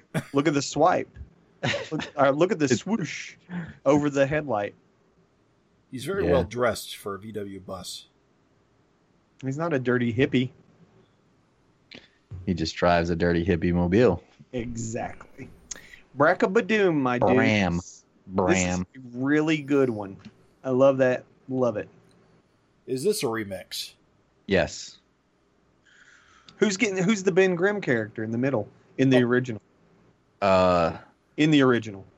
Thor. Oh, cool. All right. Nice. Savage Dragon 109. Oh, this, it's this is a Savage, Savage Dragon. Dragon. swipe. Nice, dude. Yeah, Wait, this so one. what is it? Dragon this- and Jennifer? Yeah. Nice, Um, dude. That's cool. This was like one. This one, I guess, in the Jimbo are the only other Savage Dragon swipes. Very cool.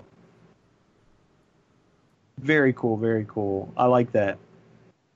I think um, Malcolm, or excuse me, I think Angel uh, sort of just popping in that Frank tidbit's weird in the moment. well, it, she didn't have time to tell him until the battle was over. Because remember, the last issue ends with the battle starting. Hmm Just feels weird, is all. Like just to say it right there. One Uh, more thing. She's elated during. She's really high on adrenaline.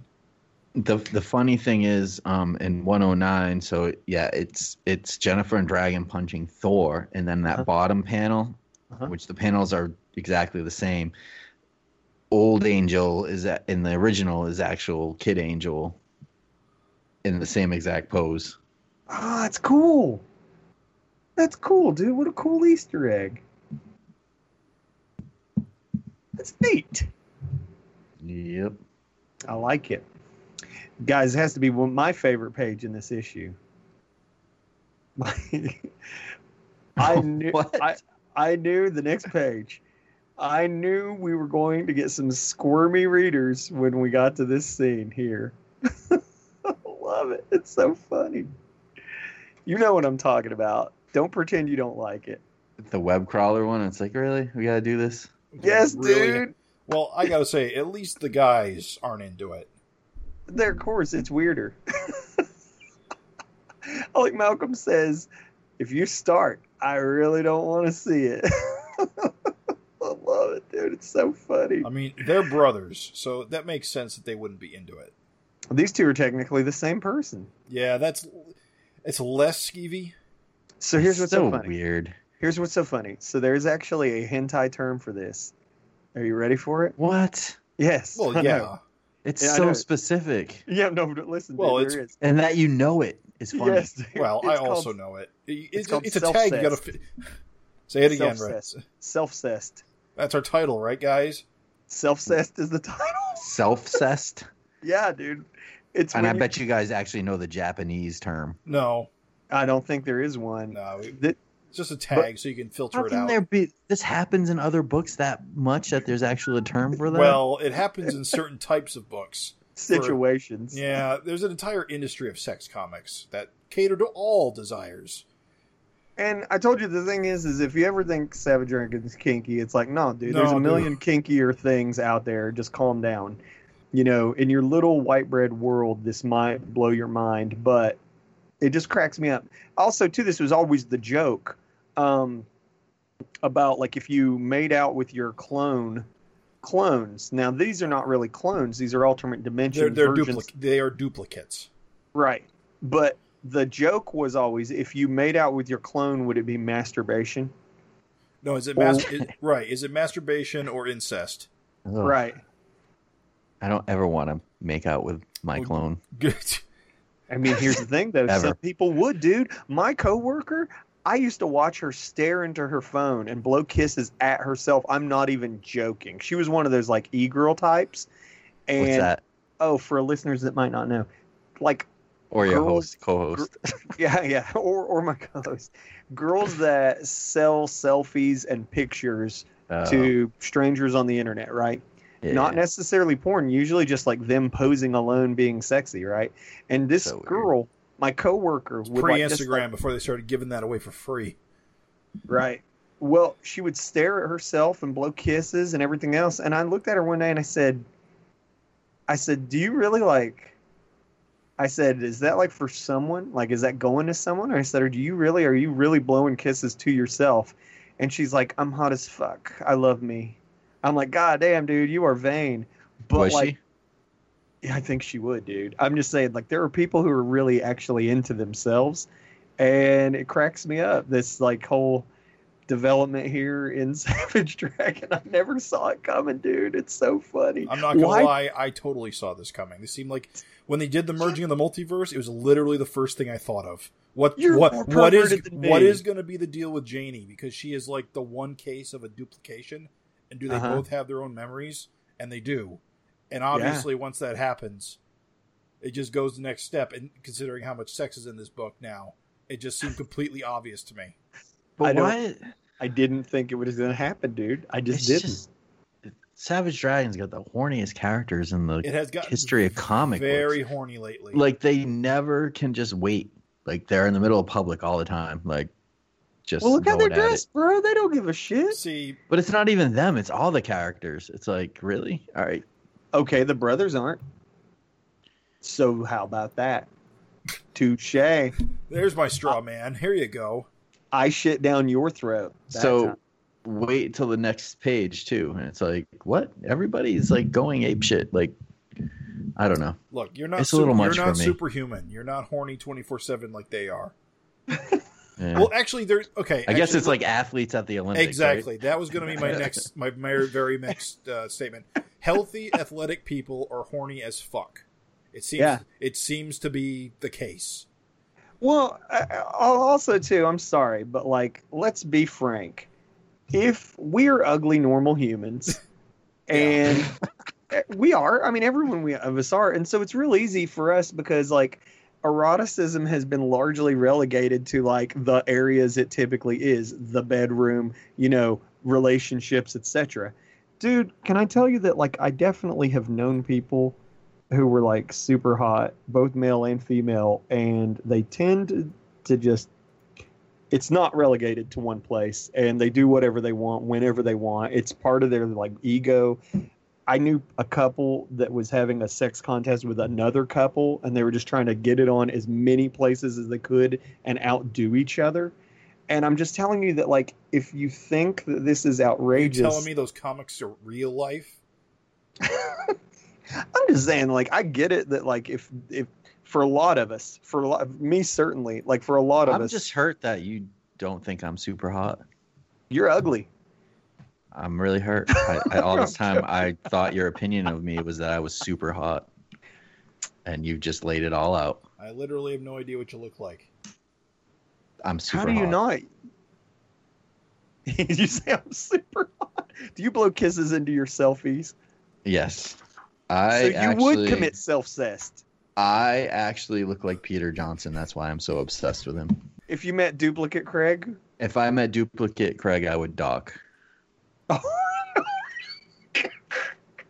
over the top. Deep, deep. Over the top, my dudes. Um, obviously, I don't have a problem with it. I think it's funny. I think Malcolm and them, uh, you know, talking about it's so funny that like he's like, "Hey, do we have a few more times?" Like Angel's like, "Yeah, we got a few more times before we go down the aisle." Um, That is a, that there's a weird conversation to have right after you were told that you're getting married. Well, it's kind of funny because it's like they are going. You assume to cut it off when they get married. No, why wouldn't you cut it off once you're in a serious relationship? I'm clear. Frank probably doesn't know what's going on. Well, that's interesting. Like I said, this could be a plot thing. You don't know if Frank knows. Like, you have no idea what Frank knows, right? Like Frank knows that Maxine and Malcolm like are freaks, but like he, I did, Fra- has Frank- Angel talked? Frank probably knows that Jack is is Angel's kid, and that's about it. I mean, do you think he knows that like Angel and Malcolm fucked? Well, if he Probably not. if he knows Jack is Angel's kid, then yes. Oh yeah. And it just that seems like a very obvious He's thing, got to. an obvious He's thing to gotta know, know. if you're in this clique because everyone knows in this in, in, in, in the in the inner circle. well, he probably does know. You're right. I mean, how couldn't he? If she's gonna try and start a light with him, I'm Well, sure she's she was like telling the kids that You're right. whose mothers who. Right, So she's she's, like open it. about it. Yeah, Yeah, yeah, you're right. I forgot about the blabbing to the kids scene. Yeah, Angel's super loose with everything. Yeah, she was even like, Your mommies and daddies all rolled around in a sweaty pile. Yeah, she's told Frank Jr. All right, shit. I don't know what I was thinking, guys. I think it's a funny conversation anyway. but I don't think she's told Frank she's still sleeping with Malcolm and Maxine. no way he doesn't know. I don't No, know. way. That seems like the kind of thing you wouldn't tell your fiance. You would. Yeah, who knows? I will say this. I, I mean, listen, guys, we're all older, and Wait, you think I'm older? you're old. You're a little bolder. You're old and ugly. No, listen, listen, self-cessed. All I'm saying is this: a lot of young people have completely different ideas about like, like we've not even talked about Ageist. poly polyamory. We've not talked about like. There's a lot. Bestiality. I'm just saying, people's ideas about sexuality are pretty different and open compared to what they used to be. For these, for I these think people guys, are just more open about it now. yeah, probably that's a funny thing, Jim. Is it probably always was this way? Just the internet. No, not the, okay. not even the internet. I just think people are more open about it in general because they see more people being open about it, and it makes people more comfortable about it. Guys. The I'm gonna, goddamn liberals. It's been on an upward swing since the '60s. I'm gonna tell you the truth. Like it's Yeah, funny you said swing. I I'm telling you that like I'm just saying life is crazier than what even fiction is. I I used to eat pizza at this one You know, it's place a all good the story because it starts with pizza. it, it, it, it is, dude. Listen, I get a good. This is crazy. I've seen this I used to movie. eat, I used to eat pizza at this one place all the time, and I went and I saw that guy after I had a huge breakup, and he was like, "Oh my god, dude, I'm so sorry." And Wait, I was what like, guy is this? This is the Pizza guy, that works at the pizza. Like this guy works at did, he the pizza have, did he have a mustache and a pizza hat? Mm, hat, yes. Mustache, the- no. Oh, it's not So real, anyway- not real pizza. So, at any rate, hold on. So I'm telling this guy my sad story. I'm like, ah, I broke up with you know my girl, and it's really like I'm super bummed, and like I don't know what's gonna happen to me, and all this stuff. That's you a too bad, a raven. Do you know what he says? Is that how he said it? Fuck Now the pizza what- dough raven. Listen to what he says. He goes, "Oh man, it's a shame I'm not with my ex. You know, uh, my uh, ex-wife. Otherwise, I'd let you, you know, bang her for a while." And I laughed, and he goes, "I'm not joking. We're swingers." Why are you laughing? Yeah, he was super serious. He's like, I'm not laughing. We're swing. He's like, I'm not joking. We're swingers. He's like, I'm just not with her now. He's like, but yeah, totally. Would. I'm just like, I was like, oh, oh. I really got like those tips, those five dollar tips were really paying off in that moment. That's like, crazy. so I'm I just got saying, similar life, stories, but not fit for fin casting. That we'll life's talk about. crazy, is all I'm saying. As the Dutch say, live in La Vida Loca. Craig did fuck his pizza man's wife. I no, the pizza man The pizza for man. extra pepperoni. he gave you that extra pepperoni. Yeah, extra pepperoni for me, extra pepperoni for you. Um, The tip, I like just the tip.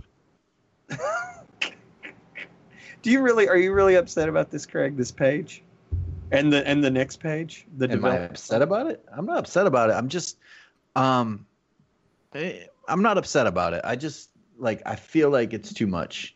It, every character is going to be super horny in public and stuff, and it's just I like, eh. agree with Craig in principle. Oh, I have to. It's, this. it's always a catch. It's never just a elaborate. It- yeah. yeah, yeah. What's the catch? If you step on dog shit barefoot, it's cleaner in a way. I- in principle, I like but I- not totally. like like my my constant complaints about exposed vaginas yeah. is part of that, where it doesn't really make sense for this to be as public as it is. It's a little bit too unbelievable. It hurts my suspension of disbelief in this superhero Yeah. comic where people punch people's heads off. I'm listening without judgment. You go ahead. You wanna you wanna say something though? Nope. Uh, this is you have the floor, Mister Purcell. Please continue. No, that's it. That's basically the end. So that's I your just- whole issue. Is you just find it hard to believe. I find it hard For- to believe people go around without underwear God, and fight supervillains. while Do not I wearing really live underwear. Do I really live that crazier a life than you guys? I swear I run into this kind of crazy shit. Dude, I've seen so much crazy shit. This is nothing. Are you serious? That's not for. So my issue is it's kind of like Maxine shtick. Now we've got like like it's kind of weird now. Another group is super crazy like Not a- that. it's like, not a group. It's just the Janies. I know, but it's just weird. It's Well, it's like Maxine's is even weirder because who wants to watch their parents have sex? That is some next level weird. And that's next page. You're jumping ahead. oh, I thought that's what we were talking about was these Oh, two pages all in right, well- tandem. All right. Well, then before we get onto that next page, one quick thing. This page is a swipe from Amazing Spider-Man 346, where Malcolm is actual Peter Parker on that that that big close-up of Malcolm, which looks Uh-huh. a little off. It doesn't look like a t- typical Malcolm Right. look. Right. I feel like. He's a, he's a little bit more s- smooth. Svelte. Yeah, that's Peter Parker on the original page. So that's So who, who, 346 who was groping who in that comic? yeah, I was gonna say who who's Uh, uh, actually parents the are top boning in three that one. panels the top three panels are almost dead on uh, peter parker talking to mj and the Uh-huh. bottom three panels are new in savage dragon they're not swipes the panels say. are are the same but yeah it's actually uh, otto octavius and the hobgoblin Hot. uh, finger banging Nice, dude. Nice. uh, it's just nothing I should have been reading heads. it. Spider Man, dude. I need to go back. I need to go back. I don't know what I was missing. I have no problems with any of this. I even think Maxine watching uh, her mom and Kevin bang is fine because because you're a what- sick perverted bastard So is Maxine. So everything checks out. yeah yeah yeah, Yeah, you don't have to explain. I, I know. Thanks. That's it. Okay, that, sure. no, I'm, I'm just saying, like you, yeah, it's fine. So wait a minute. I just, I'm sorry. I got to go back to this addendum. Uh, no, we already. we All right, we'll move moved on. We'll no. move on. What? What? What? Go ahead.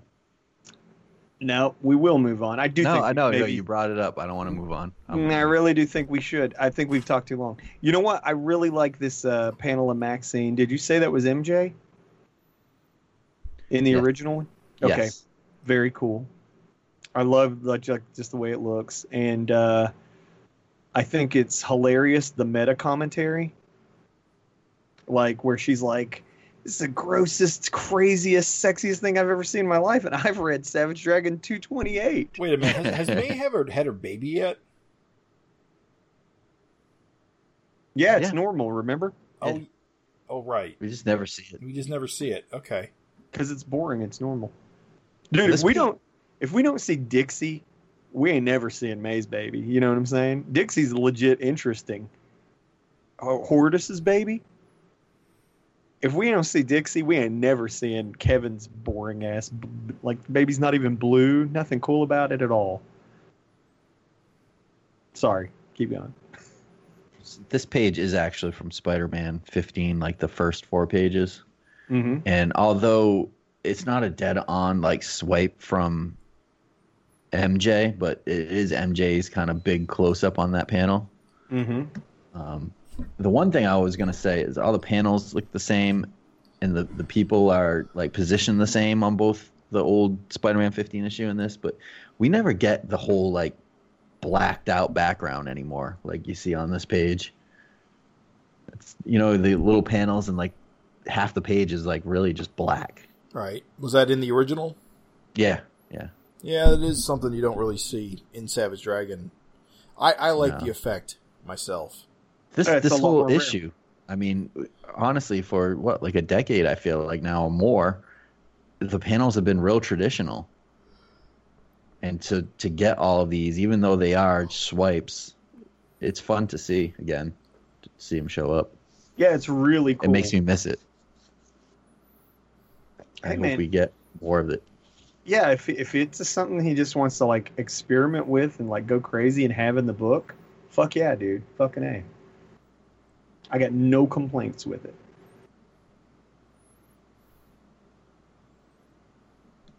So I think it's good. I think it's interesting. I think Maxine brings up a funny, like a concern where, like, you know, she's vulnerable to COVID and is stuck at home. Malcolm gets to come and go as he pleases.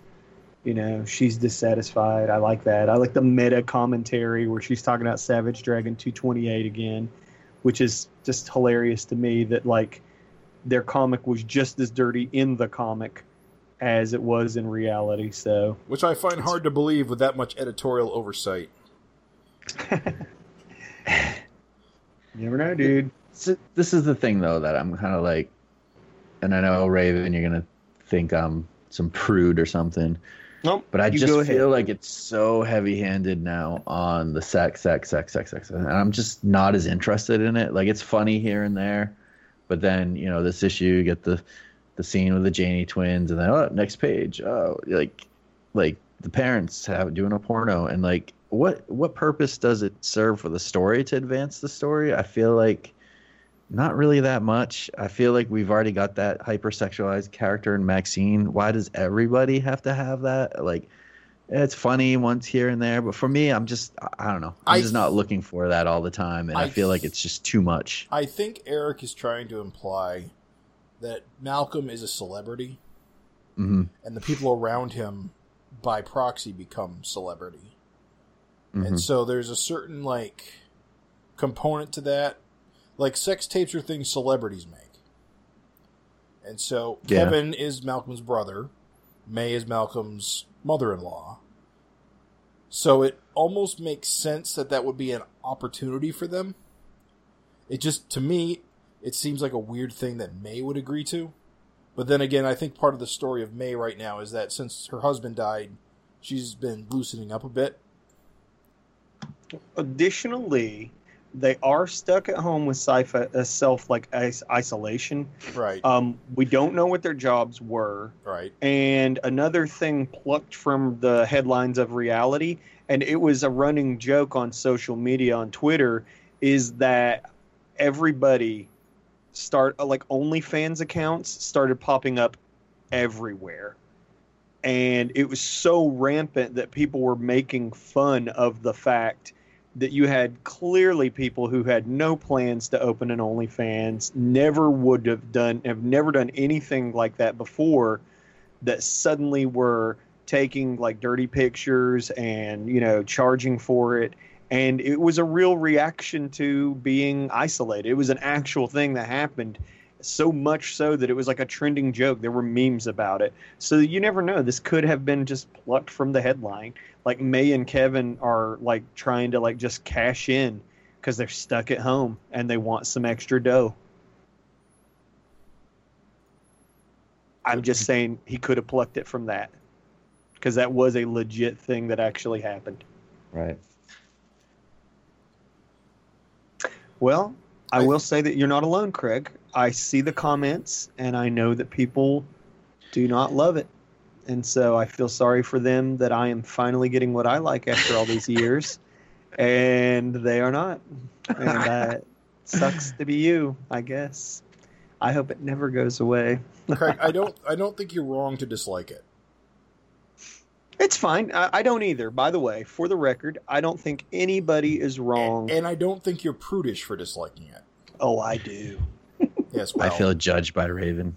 I am. You no, are. I s- you know I, I I don't mind it here and there. Like I said, I just feel like it's too much. Like it's too like What would be what would be for you? I'm not being shitty here. What would you actually consider to be a, a uh, normal pace? Like clearly, Well, it's I just feel like every female every female character is like overly horny. I agree with that. I believe there's been a, quite the disparity between men and women in horniness in this comic. Which seems weird because you would think it would be the opposite, but May's not fine. fucking herself in that panel. Right. You don't think no, Thunderhead's horny too? you're missing the point again, Raven. I'm asking a question. I'm not missing the point. I'm saying like every female character's horny. Like dudes, there's dudes there. Like Malcolm didn't. Malcolm was like not like alone. Like in fact, Malcolm's been more subdued than like uh, Maxine. Right. but, she's more the aggressor. she's the aggressor. Malcolm goes along with it. Malcolm's a pushover when it comes to this. and that's because yes, men are horny, but he's not initiating it. He's happy Yeah. to be with one woman. She's not happy to be with one man, but he goes He's e- along with it for her. He's even said he's not into things that Maxine isn't into. Right. Like even Angel's been more of the aggressor. But but yeah, Uh, A- Angel, uh, Alex, uh, fucking Jennifer, they were all thirsty for fucking Michael. yeah, that's uh, true. Like you just see it way more on the women characters. It seems weird.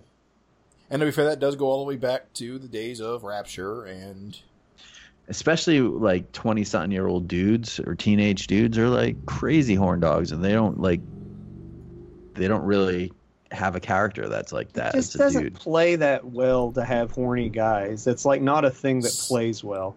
well, you're right. It it doesn't play it well. plays but, it plays but I grosser. say, but I say it plays worse when it's just all your women, because and it's then, like every and, and especially because the book's written by a man.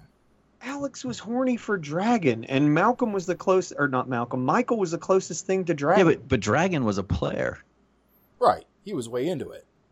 He was like that was his character he was a ladies man and you had no problem with that. Right, but he was also he he also was um dedicated to one woman at a time. He never had multiple. but see. I, I don't have any problem with any of it i just feel like it seems like i'm hit over the head with like too many every single female character is like a little over the top with it and it's just like all right one character maxine being over the top I, it's all right but like i don't need to see every issue having multiple characters that just want to finger bang or i don't Right. know. I just it's it's enough. Like I, I get it. Like i'd be fine with maxine like every three issues or whatever it is but like it just it's too much. I don't know. I- now i'm getting stern guys. I'm Get getting upset. no i'm just kidding. No. No Did i don't say tisk, get tisk. sterner, Jim? Did you say get sterner? I will Oh, enjoy this book either way. It's not going to hurt my enjoyment of it. It's just Mhm. I wouldn't mind if it toned down a my little my bit. my opinion is it isn't equal opportunity enough. I've been pissing and moaning about not enough dicks for this very reason. Title of the title of the the the FinCast. Not enough dicks. There have been a lot of good titles for this one. so okay, I, I'm trying to be legitimate here because I do think that constructive criticism is important. Obviously, as a fan of it, I don't have a lot of good quality constructive criticism because I'm I, my needs are being met. Uh, one thing I'll agree with you is there should maybe be more like heroic dong. I've said that in the past that we only see like ugly monster dong. We never see any hero character uh, exposes like genitals or whatever. Erik said he has no interest in it. He said that's going too far. And But to be fair, you only ever see like like a little bit of camel toe. You never have seen an actual vagina in Savage Dragon. uh, So it's Uh, well, maybe maybe not full spread. what well, about the that's what glub glub panel? So wait, I don't want to. I'm no scientist, I'm just saying so a little labia is fine. I'm no that's scientist. that's not quite the same, right? I'm no scientist. All I'm saying is it's not explicit anyway. but like, here's the trick, though, dude, is that I we're trying to legitimately get you like. So okay, you're saying not every issue. Like, what are you talking? Every or two, not three even months? maybe it's I don't care, but it doesn't. It's like I don't know. And we I go from one panel and it's like the Janie twins, and then the next page, different scene. It's like the the pan, you know, the uh, Thunderhead. But that was like, it. man, that was that's- it. Literally in the whole issue. Literally in the whole issue, it was just those two pages. This issue, but it's every issue and it's multiple pages, and it's just like I don't know. I'm just I'm good with I don't know. I just don't need it every page. I don't every issue on multiple scenes. It's just So- I don't know. It seems like it just Every two, three months, two, three issues. I don't know. Is I mean, that we only much? get we only it, this comes this is all based on you know uh, real time, Yeah. and we get one issue a month, and I just feel like I don't know. I don't need to waste it on a on a, a page on a porno tape. I'd rather him spend the time to develop I don't know other plots. I don't know. I would be rather reading more about Dart and her machinations. That's for sure. You boring Dude, bitch. it's it's it's Erik's book. He can do what he wants. I'm not opposed to the sex scenes. I just feel like it's I don't know. As it is, it's mostly text here. Like it's not like you're seeing anything. Like they're literally just talking about it. That's what. That's one right, let, let me flip why the script for you. What are you complaining about? You get I'm not. sexy panels every issue, couple of them.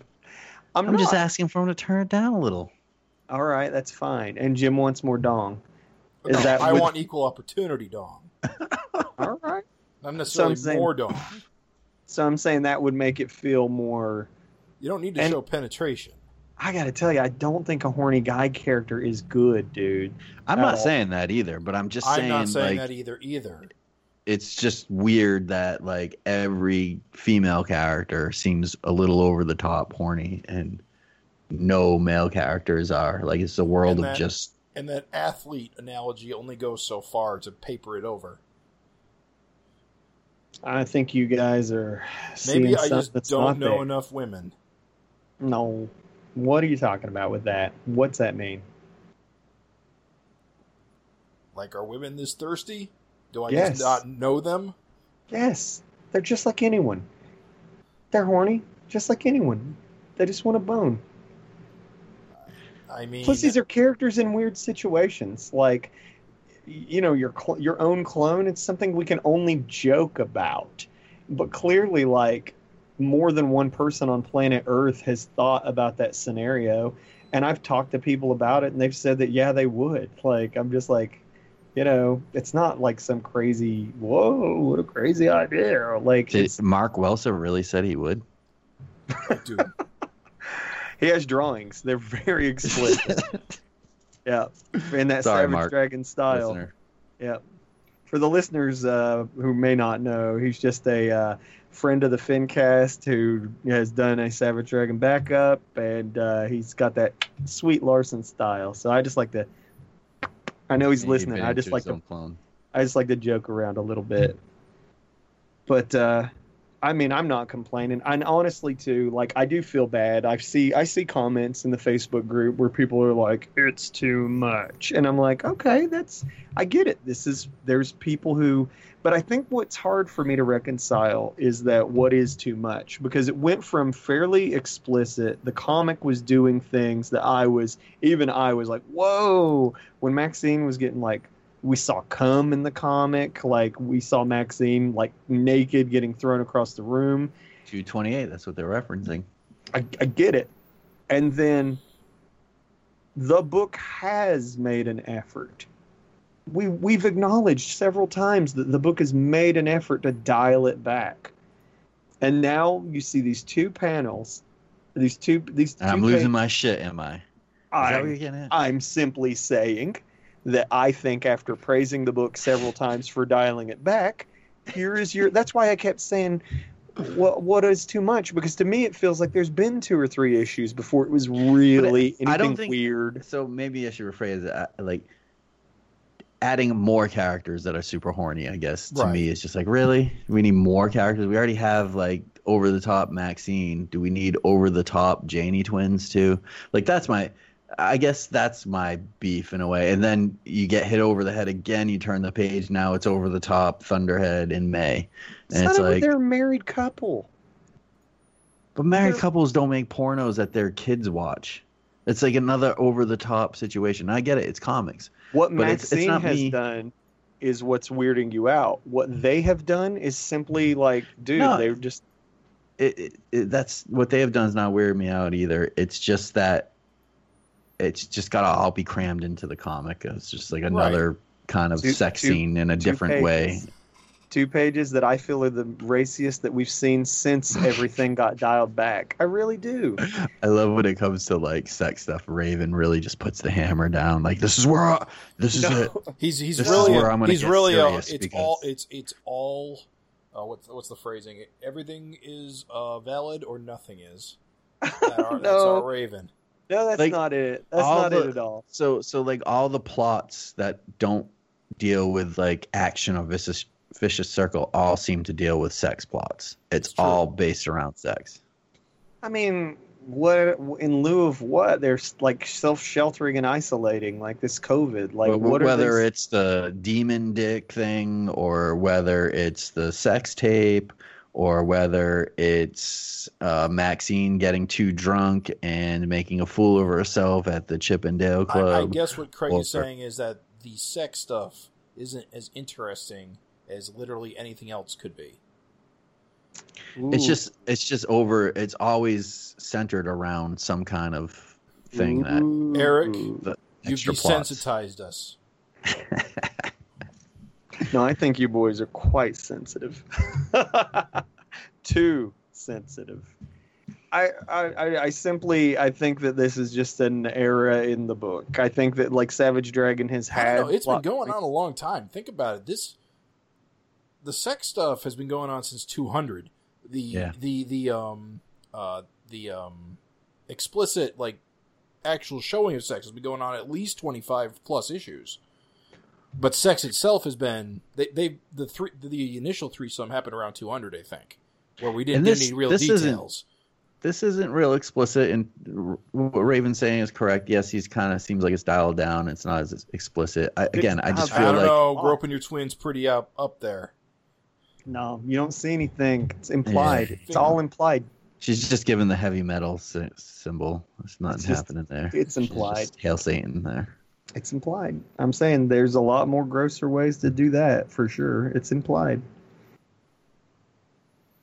I don't think it's explicit, but again, that's the that's the thing is what I'm saying is I feel like this book has dialed it back a lot. yeah and i'm not going to keep beating a, dead horse but to me it's just the introduction of yet another super horny character that's just like really we got that we, we got that little box checked anyway Is it a real quick question? Not gonna keep fighting this, like, and there's no fight to it. By the way, listeners, like, P.S. I mean, it, we're we're here. It's a it's a podcast about discussing Savage Dragon. Like in real life, like, do I give a shit if people are mad or whatever? No, I don't give a fuck. Because again, like Craig said, I'm getting what I want. I'm super like happy, don't care. But I also do. I get it. Everyone in the world feels different about everything, and so of course, sex is a divisive thing. And just to add, I'm not mad about it. I can live with it. I just feel like I think I would enjoy the book a little more if it was a little less of it. But I'm not not enjoying the book. Like, yeah, I mean, we're saying? here to talk about. I'm Savage not like Dragon. roast out about it and like, Yeah. oh, I can't even read this or look at this. I just, to me, this is my opinion and what I think would make a better book. Obviously, I'm not Erik Larsen. I don't have a 250 issue comic, so obviously he knows what he's doing. Or, But I mean, we're here know, just we're just here to talk, though. right, And right. and that's the thing. Like, and I'm joking with like, oh, you guys, oh, you stupid bitch. Like, it's it's like, dudes, feel how you want to feel. Did you It's call me a stupid bitch right I now? did. I did. Ah. I got God old, damn. old, ugly, stupid. No, Yeah, you really throw, hurled the insults today. it's been good, dude. This has been a good one. But like, legit, like you can feel how you want to feel, and it's cool that we're like, and we're good to talk about it. I think that it's uh, interesting to just get that feedback, and um, I don't know. I still feel like it's one of those things where it's like. Uh, just it's interesting to me in the Mhm. book, but I can appreciate if it's not for you. This should have been the damn FinCast, bro. Interesting conversation. Like all I, I'm curious to see in lieu of, um, like you said, oh, you want to know what Dart's doing, like in lieu of like uh, the Janie twins, and the feedback I think is like too. I respect your feedback. Like if you want to see like a, a non-horny character that's cool, to me in a way. I think it kind of takes some of the burden off of Maxine if she's the only horny character. Because if that's your like character trope, oh, I'm the horny character. I mean, that's kind of not. So it's kind of to me like when you zoom the lens back and it's like, oh, well, you know, the Janey twins have this weird thing. And in the previous issue, it was foreshadowed. They were into the idea of getting it on, and, you know, the other people weren't. And to me it's like it does build on character. Like these 2 mm-hmm. like the brothers are like no dude like we we don't do anything like that. Like they weren't even into the idea of the foursome. The janie said that all the boys in the room froze Malcolm Malcolm wasn't into it.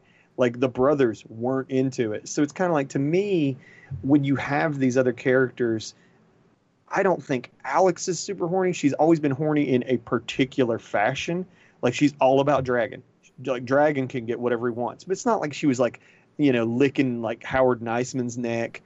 Or well, like, you but know, she went shit like from dragon to uh, An- uh, angel when when they were on the Savage World after that. Remember, it I was thought like it was an extreme scenario. I thought she was gonna die. So- so I would just as you were talking, I was listening and also kind of thinking this. eh, Maybe this is what it is for me. Like the the criticism that Dragon's becoming more like a porno than a comic, and I can see it in some ways. Whereas like a porno, it's like, you know, there's a story and everything there, but it's always like these like just horny people like built into it. Whereas, you know, in Dragon, if it was just the Maxine or there was kind of normal sex scenes here and there, but I feel like it's getting overridden by these like super horny characters that makes it feel more like a porno comic in ways. And not this comic because it's just two scenes. I understand that, but I feel like that also fuels the you know, it's not just a sex scene between a married couple or a sex scene between two people or even group sex. It's just the horny characters popping up and like everything, all the plots kind of seem to surround sex. And it, that makes it feel more of just instead of sex being part of life on the, in the comic, it's more like focused on it. You know, it's it's the plot. I just don't feel like it is. Like the plot to me, like you've got the vicious circle. It's one plot. Yeah, I- The yeah, vicious circle coming to because they. I'm being a little extreme, but like I was saying, like all the like family like background stuff, I feel like a lot of it is based on kind of sexual encounters and ex- you know things like that.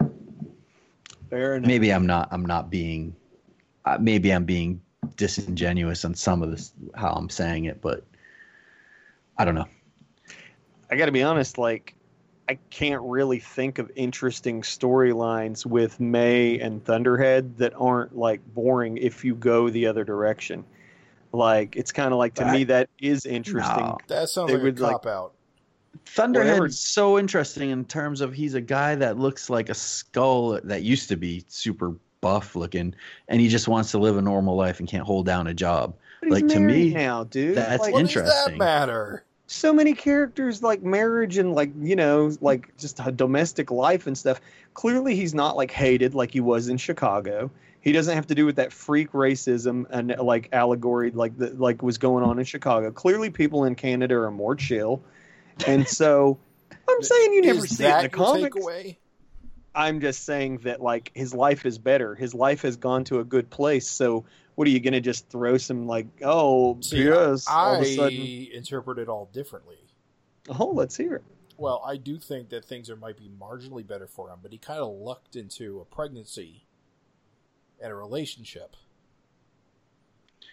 What if he can't hold down a job What, to pay for his hold on a family? job or That'd take be care cool. of his family, or maybe he just maybe deep down he doesn't want to have this, didn't want to have a baby. Is that what you want to read? What if he's what if Dragon? he's what if Thunderhead he's struggles to get a I- job? I want- Yeah. yeah. what if he's That's- secretly robbing people or or or The you know join a collective of One of- villains to help pay for his family because he can't put food on the table. He's too ashamed to say it. One of the most interesting things about Savage Dragon running was always like Powerhouse and how he's straddling this line between villain Good and and bad. and and you know fighting for freak rights because the world can't handle its freaks. I mean, there's storylines there, especially now in the climate we're in now. There's all kinds of stories you can tell about about. Surely uh, you realize that people don't like that. People don't like that these days. Race allegories do not. People do not like it. I mean, yes, All right, a- so what about That's super rejected these days. but so I'm Thunder, glad. but I'm Thunderhead, glad it retired but from the book. Thunderhead is, um, he is a minority. He- He's his mom was black. But even so, it could be a class thing where he just doesn't have the money. It doesn't have to be a race thing. He's he looks like a skull. He freaks people out. People are scared of him. He looks like a villain. You know, what a cool story if he was like putting a mask on and moonlighting with some kind of villain gang to make extra money. Malcolm tackles him and the mask falls off and realizes it's Thunderhead or something to that effect. I mean, this, I I'm I just saying, go there's, that there's far. I wouldn't plenty of make him a other stories that that could be to say that there wouldn't be any interesting stories. You're talking about Savage Dragon. You're talking about Erik Larsen. That guy can make stories about a million things. Um, I don't. I'm not concerned that there aren't any other stories that you could be told with Thunderhead. He's such a cool looking character. I would be happy just with stories where like Thunderhead's getting arrested for no reason just because of how he looks, and he's having to deal with all this pressure from you know society not accepting him. Mm, I think Savage Dragon's done that. You know, Erik doesn't like to go over the same ground. Raven We've seen that. Purple-headed lightning dick. No, it's fine. It's fine. I am actually, like I said, this is a conversation show. We're talking about it, and I am interested to hear. So it's fine if you guys like that. Is like if you feel that these two pages would have been better served as something more like a dramatical element instead of comedy. Because to me, the presence of sex is the new comedy. It's played Mhm. for laughs every time. The Janies Yeah. groping each other, that's dumb comedy. Maxine being in so into like she says it's gross, but like also she thinks it's hot. That's funny because that's not what you expect. Most people are disgusted by the idea of their parents. And yet here's this character that's like, oh, it's gross, but it's hot, but it's and that's hilarious. If you think these two pages of comedy, to me, comedy, yes, sexual themed, but comedy. If you think these two pages would have been better served with drama, that's I cannot fight you. That's totally your opinion, and you could be right. I've seen other people dissatisfied, so it's fine. That's it's cool. I'll, I- you know what? Maybe, maybe you're right. I'd like to hear what the listeners have to say. If you Why guys are still listening at this point, Give that. Why don't we just say that's a interesting or it conversation? could be one of them. Yeah, yeah. Get in there. Either or. I feel Do like you we think talked that about is it, but it's too much? Would you dial it back, or do you like it how how it is? What would you do different? listeners, do you think it already has taken steps to be dialed back? Just curious. Want to hear both sides of the fence. We'll throw it out there. Yes. We we really want to hear people's opinions on this. Yeah, we really legitimately So, do. Send Because we any- actually know how we all feel. So So yeah, you can leave us a message on our uh, on our uh, website at savagefincast.com or send us an email to savagefincast at gmail.com. Let us know what you think about this because uh, we've gone on for a while about it, and you know this isn't the first time. So this Yeah. this is a this is a topic that we we want more opinions on. Well, I think it's important too because currently Savage Dragon is fighting that uh, dismissive, reductive view, and I think same it's important. I at the same important. time, we're getting a lot of new readers. I feel like so. yeah, it's interesting to to see would people be turned off if they've read some of the earlier issues or were an old reader and are coming back what is, what is it and honestly it doesn't really matter if they're turned off or not because the charm of savage dragon is that erik's following his own muse so it really doesn't matter if i like it or not obviously he's survived this long and i wouldn't want him to change based on anyone's opinion but i It's a still would like to know show. what people like and don't like yeah, it's a conversation show. We're just Right. talking about this book, and so it's still important just to hear people talk. And so it's cool. I would like to hear what listeners have to say about it. Um, you said there were some juicy letters. I don't have my physical edition, so help us out here. Uh, I don't think there are any juicy letters. Did I say that? New that? listener, you alluded that there was a presence of new readership through the Oh, letters. right. Do we want to talk about the letters, or we want to talk talk about Mighty Man back up first? Whichever's I more interesting. Either or. whichever's more Um, interesting for you at this moment. The the two forty nine letters aren't like so much juicy as it was. Uh, one guy wrote in saying that he just talked about issue two hundred, which is funny. He's like, "You don't mind me talking about old issues, do you? Because I've only got up to two hundred, but I'm going back through and reading it all." And so he talks about that, and Erik's cool about. It. He's like, "No, I don't mind at all." Like, you know, so That's there's nice. that.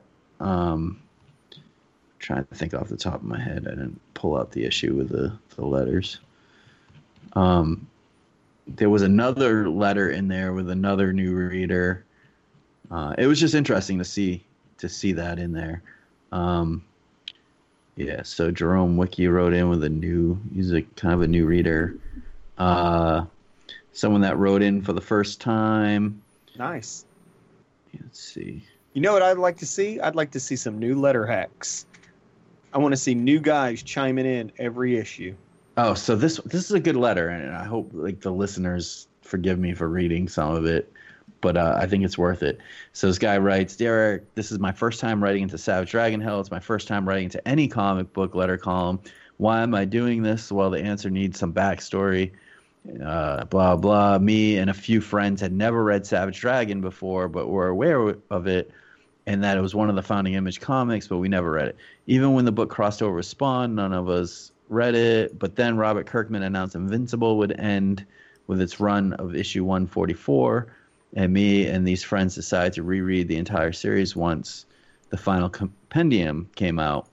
So they would read one issue a day at a time with Invincible and talk about it. And a character that caught their eyes was Savage Dragon due to his numerous appearances and he only owned the mini. But then they just basically they decided to go back. It says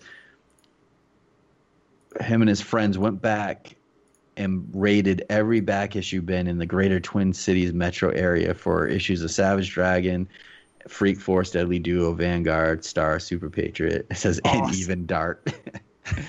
we drained the marketplace of back issues and then set our sights onto eBay lots, trying to complete our collection which is funny because there's a lot of people on the Erik Larsen Facebook page that are trying to find back issues and can't find it. Right. Sounds like these guys were on to it months before. Um, but yeah, so he's just saying he loves it. He's up to like 247 now. He's writing in, and so sounds like a group of invincible guys. We're looking for something new after Invincible left, and of course, if you like Invincible, I mean, it's a pretty good chance you're going to love Savage Dragon for obvious reasons. Oh yeah. Uh, I'm just surprised there's not more of that. Um, but yeah, that I thought that was a cool letter. So there was like two letters of like kind of new readers, and actually that one letter is like a group of people. So hell yes, dude, I love to hear that. Yeah, yeah. So it's really cool to hear this stuff, and like I said, there's a lot of new members on the uh, Savage Dragon fan page on Facebook. Mm-hmm. Um, so it, it's it's fun. We're getting a, a, shot of new readers, and I think with 250 around the corner, um, you know, it's gonna be cool. There's a lot People of fresh blood. I think there's a lot of fresh blood, and I love to see how active they are. Yeah. And uh, again, that was just an experience I lived too, tracking down all those old issues. It's so fun. And uh, yeah, man, welcome aboard, guys. If you're listening, like, thank you for writing in. Thank you for participating on the Facebook group. Like, God bless every active Savage Dragon fan, dude, for sure. I really do think, and I've said this before, that this COVID situation's kind of been a blessing for books like Savage Dragon. When people are looking for new reading material and want something with a large run that they can just have fun digging up issues and collecting. Yeah. I'm kind of doing the same thing with uh, Megaton Man, which uh, everyone has Megaton versus Megaton Man and Savage Dragon, and we all know he was a backup. But I never really spent the time to, to go through and buy the back issues and stuff, and I'm having a lot of fun going through uh, Don Simpson's back issues. So I get like what people are doing with Savage Dragon. Just if you can't get new comics, just trying to you know go through some old comics and, and pick up stuff because there's so much out there and it really helps your local comic shops too because that's stock that they just have sitting around they don't have to invest and then immediately turn around and like get cash out like just immediately sink that's like just nothing but profit for them when you buy those old issues so hell yeah yeah yeah even though the creators might not but yeah i mean but then then you end up buying their new stuff when it comes out and Erik's always so, been super supportive of the direct market. And uh, so even if the direct market's not super supportive of him, he's always been there for them. So he doesn't give a shit. So it's cool. So shall we get into the the Mighty Man mini? We've really spent a lot of time on this issue, but it, I think it was worth it. I do um, too. 249 is the build up before the big 250, but also too, I think we, you know, had important conversations. So it's cool. It's it's funny because the main story is actually short compared to the typical main story pages because this Mighty Man is a little larger than your normal backup. Mm-hmm. This this Mighty Man backup was supposed to be in 250 actually, and oh. uh, there was just too many stories that came through. Um, oh, this is a good one. I, I do say it's funny that it's been reprinted this soon because this just appeared in Big Bang Adventures number two. Yeah, Like, yeah. just last month. I like though the difference between this and the Big Bang Adventures is that Erik kind of colored this in the old school way. Oh yeah, it's got the offset coloring thing going on. the offset, yeah, yes. Um, it looks very aged, whereas the one in Big Bang Adventures number two is colored like a modern comic. Um, I can't even imagine this colored modern. Like I think it looks good aged. Yeah, Um, I got to say the art by this uh, Jonathan uh, DeHenry yeah, is super good for a for a CC Beck Yeah. send up. He's really Agree. he.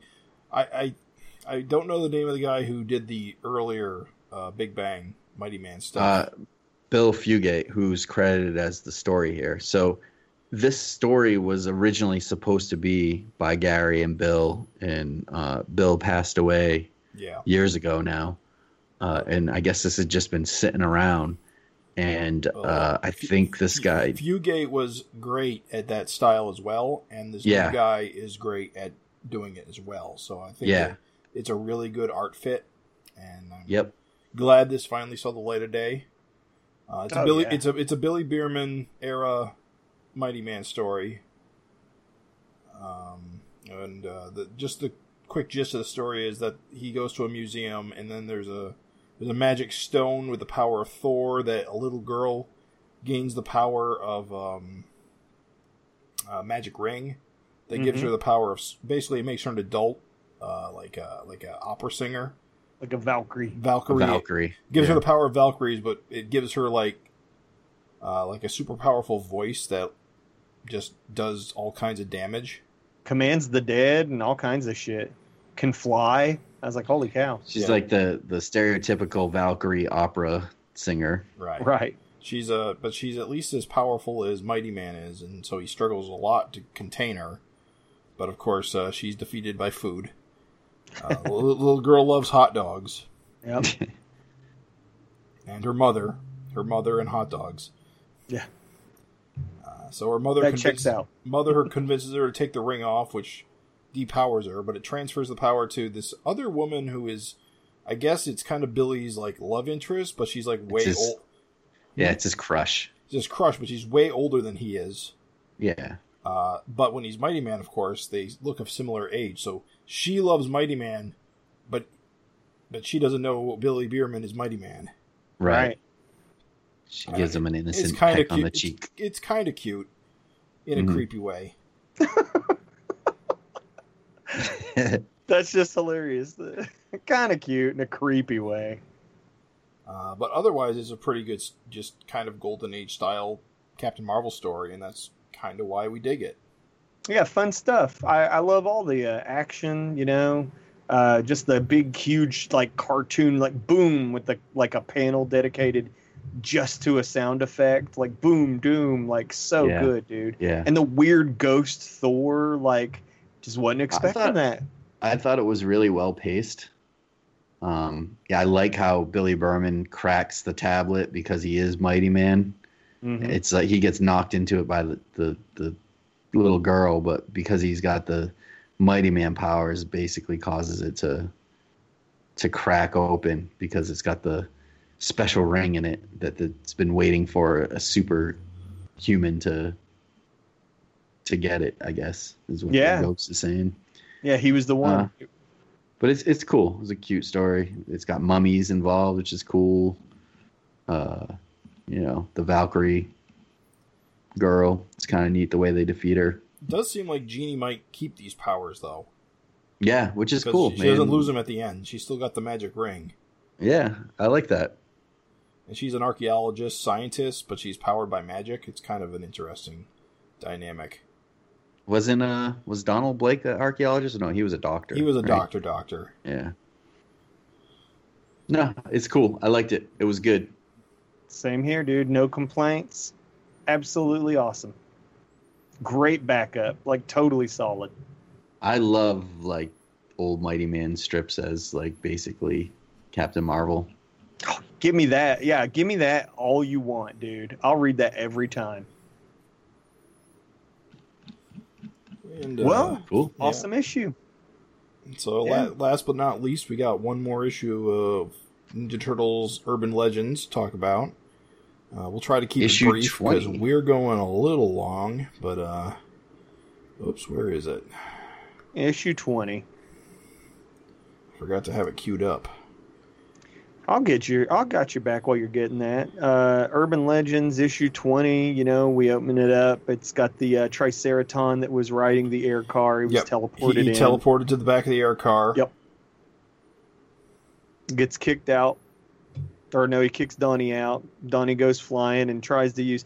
I like it's very subtle storytelling by Gary, where Donnie tries to uh, use a jet, but he's like having to manually get information from the armor instead of just the armor can just access its own stuff.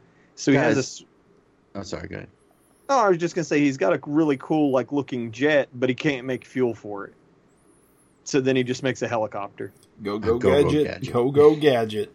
Yeah, I love it. dude. Remind remind me, when did Donnie get his personality back? I thought for a while, like a bunch of issues, they thought that the the cyborg components had just taken over. That was uh, with what's his face, the robot guy. What's his name? You're talking about the serial oh killer? Johnny Rathburn. Johnny guy? Rathburn like electrocuted him somehow, and like I recall he like what He woke his brain up, yeah what yeah Okay. he, he was brain dead, but whatever interaction caused him to get his basically get control back. I totally spaced on it. yeah, it was a while ago. I think it was part of the the, the chunk of issues we read back in December. Gotcha. Yeah, COVID COVID has this a little stilted, so you can be forgiven, like because it's totally like. A, plus, in all these turtles, like a lot of stuff happens, like every issue. So Yeah, so much because they're so like I don't know. Each turtle is like in a, doing their own thing almost in these. big time. Yeah, it's like four different like things going simultaneously all the time. Uh, we get a nice scene with Horridus fighting back, which is nice because uh, I, I honestly don't think she puts up a. She doesn't fight as well as a lot of characters, so but at least she tries. Uh, but we also get a little a little insight into her origins here. I liked that a lot, Apparently, Yeah. she is a related species to the uh, the Saurians. Which makes sense. Yeah. It's it's pretty crazy how much we're getting in Ninja Turtles, you know, versus Savage Dragon or Freak Force. Um, but that's cool. I like that. It's a something fun for the Savage Dragon fans. because um, just in case you're a new listener, uh, we never really knew Horridus's origins. Only that she was uh, the product of an alien and a Earth woman, uh, but you just never know. And then this Triceraton sees her and he's like, "Hey, little sister," you know, and she's like, "What?" You know, because he's real familiar. And he's like, "Yeah, yeah, you know, we I've seen your people." So instantly she's like, "Whoa!" So yeah, it's cool. It's very cool. And, uh, Donnie remotely makes the car flip over, and the soldier tumbles out to his death. Uh, Into because- a museum, which Oh, is yeah. great. Yeah, it's like they're into the museum and it's like all skeletons of dinosaurs. So like the Triceratons are all appalled. Like these Earthlings have wiped out our species on this planet. It's so awesome, dude. Pimlico sneaking up on uh, Splinter. You know, You know- I gotta say, I love the fact that Splinter has a cat. Yeah. Isn't that great? and it's also cool that Pimlico has been a total badass, but like Splinter just easily takes her out. Because he's a master. He's a ninja master. It's real easy to just think of him as like shitty and feeble, but nope. Everyone Ninja master. underestimates Splinter. Yep. Uh, Casey getting a cab ride, and the uh, he's he's sort of getting the, there's a thread of him being recognized as the hero of New York from taking out those giant monitor lizards. yep. Right.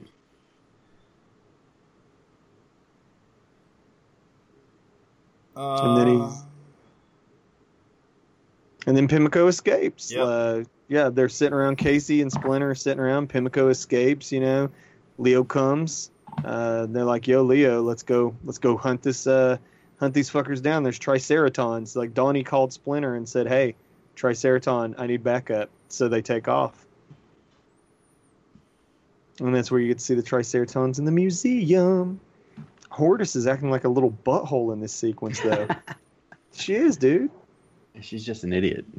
Yeah. But like, I don't think it's on purpose. It's just she just runs right into danger, though. Is the thing? she doesn't get along with Donnie at all. It's funny. Yeah, not at all. I think that's cool. It's a cool little dynamic. Um, I, my highlight for all of these comics lately, for these Ninja Turtle Urban Legend comics, are the Raphael scenes. I really get a kick out of kind of seeing him lead the foot in, in the issues that he's having. Oh yeah. Because they're just um, too much for him to handle, really. Like they need to take on like murder missions and assassination missions and stealing in order just to pay for their food. And so he's not he's not really doing what he likes. Like it's not what he wants. He doesn't want that, but like there's he's no other not way- really a hero anymore. right Well, because he's doing it. Like he's le- he's like, oh, well, the the foot expects to be led by. They expect to be guns for hire, Right. and so yeah, and uh, Raphael hasn't figured out how to like thread that needle to do do that and also do good. Because the the uh, the foot's uh, uh, reputation is that of killers, so they're being hired by killers. And Gary set up a beautiful uh, dynamic with uh, like Raph and Leo are always like you know at each other's throats. Like Right. that's just the way it is. But like there's this also you know leadership clash. Like you know like Raph is like no I am a good leader and like so anytime Leo's around who is a natural born leader Yeah, like it's it's like it creates that antagonism. So It- that's what you got going it, on it- here. It undermines Raph's authority every single time. yeah, even Uh, here. because Leo is the natural leader and he's groomed to be leader, and Raph has always resented it. And every time he's been given opportunity to lead, he's always either uh, failed or failed himself. And that's kind of you know his his big fear is that he's not as good as Leo. He's failing he now. knows Is it. what's funny. Yeah, Yeah, he's failing now. Th- this issue is just I mean, you read it and it's it's you know a regular sized comic but there's just so much going on in it it's crazy like Yeah. from the scenes of the triceratons and donatello and horridus to P- Pimim- pimimco or whatever however you say her name and splinter and casey jones you know then it jumps to raphael and then you know it's it's like so much going and then uh leather uh leatherhead and uh whatever his name is dr, Doctor x. X. Yeah. i mean there's so many characters and so much going on and it reads smoothly and it's fun uh it just keeps it super interesting i really i'm really enjoying this issue I enjoyed this series way more than I expected. And that's no commentary on Frank and Gary. That's a commentary on my love of the turtles. hmm And I just was blown away by how well he's juggling like all these irons in the fire. So hell yes, dude. I totally am just echoing your sentiments. Very good. Uh, they end up. We end the issue with uh, Leatherhead, uh, Casey, and Mikey going to beat some Triceraton ass. And casey's got his uh i guess now kind of famous uh american flag mask yeah, he's had that the whole series. I think that came out of Yeah. the uh, body bags. it did uh, what's what's pre- his name the predated artist Bisley, The who was the- Biz. The Biz. Simon Bisley, yeah, yeah, and they kept it for the series, and we've talked about it in the past. It's, it's a pretty cool uh, uh, nod.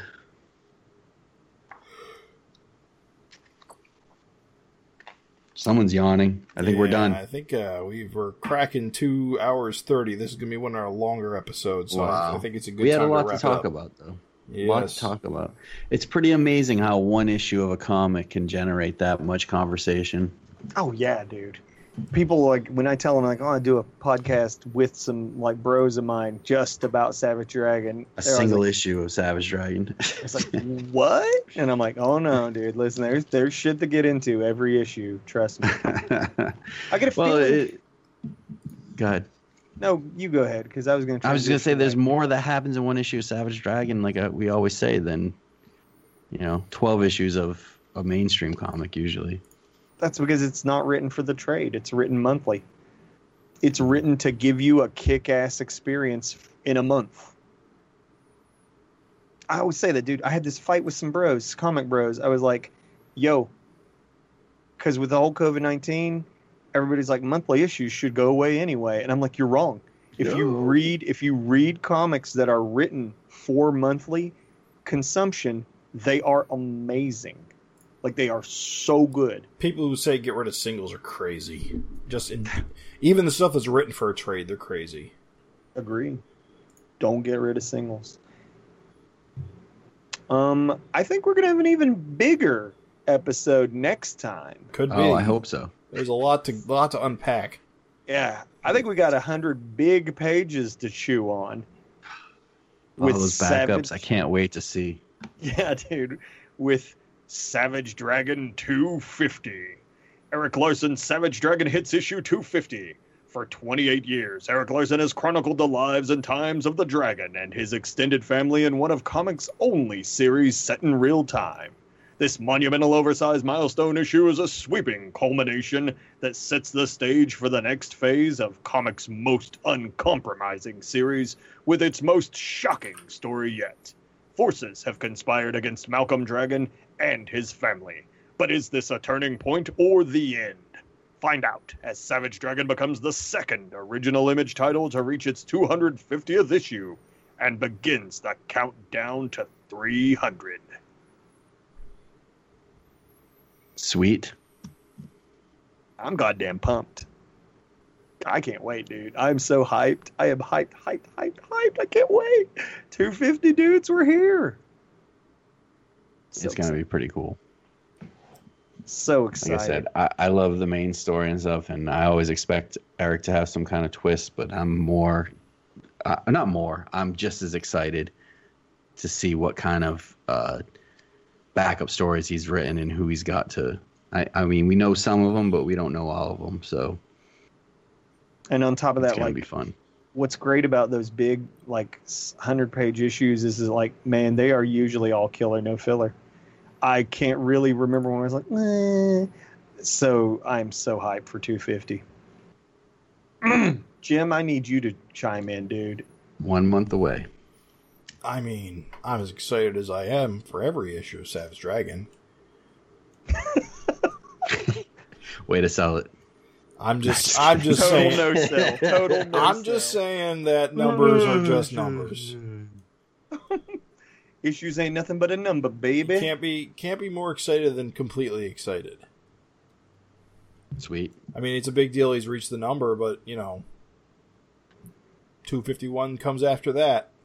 but jim it's a big number It'll be, sm- I just it'll feel be like small he always does something month. crazy.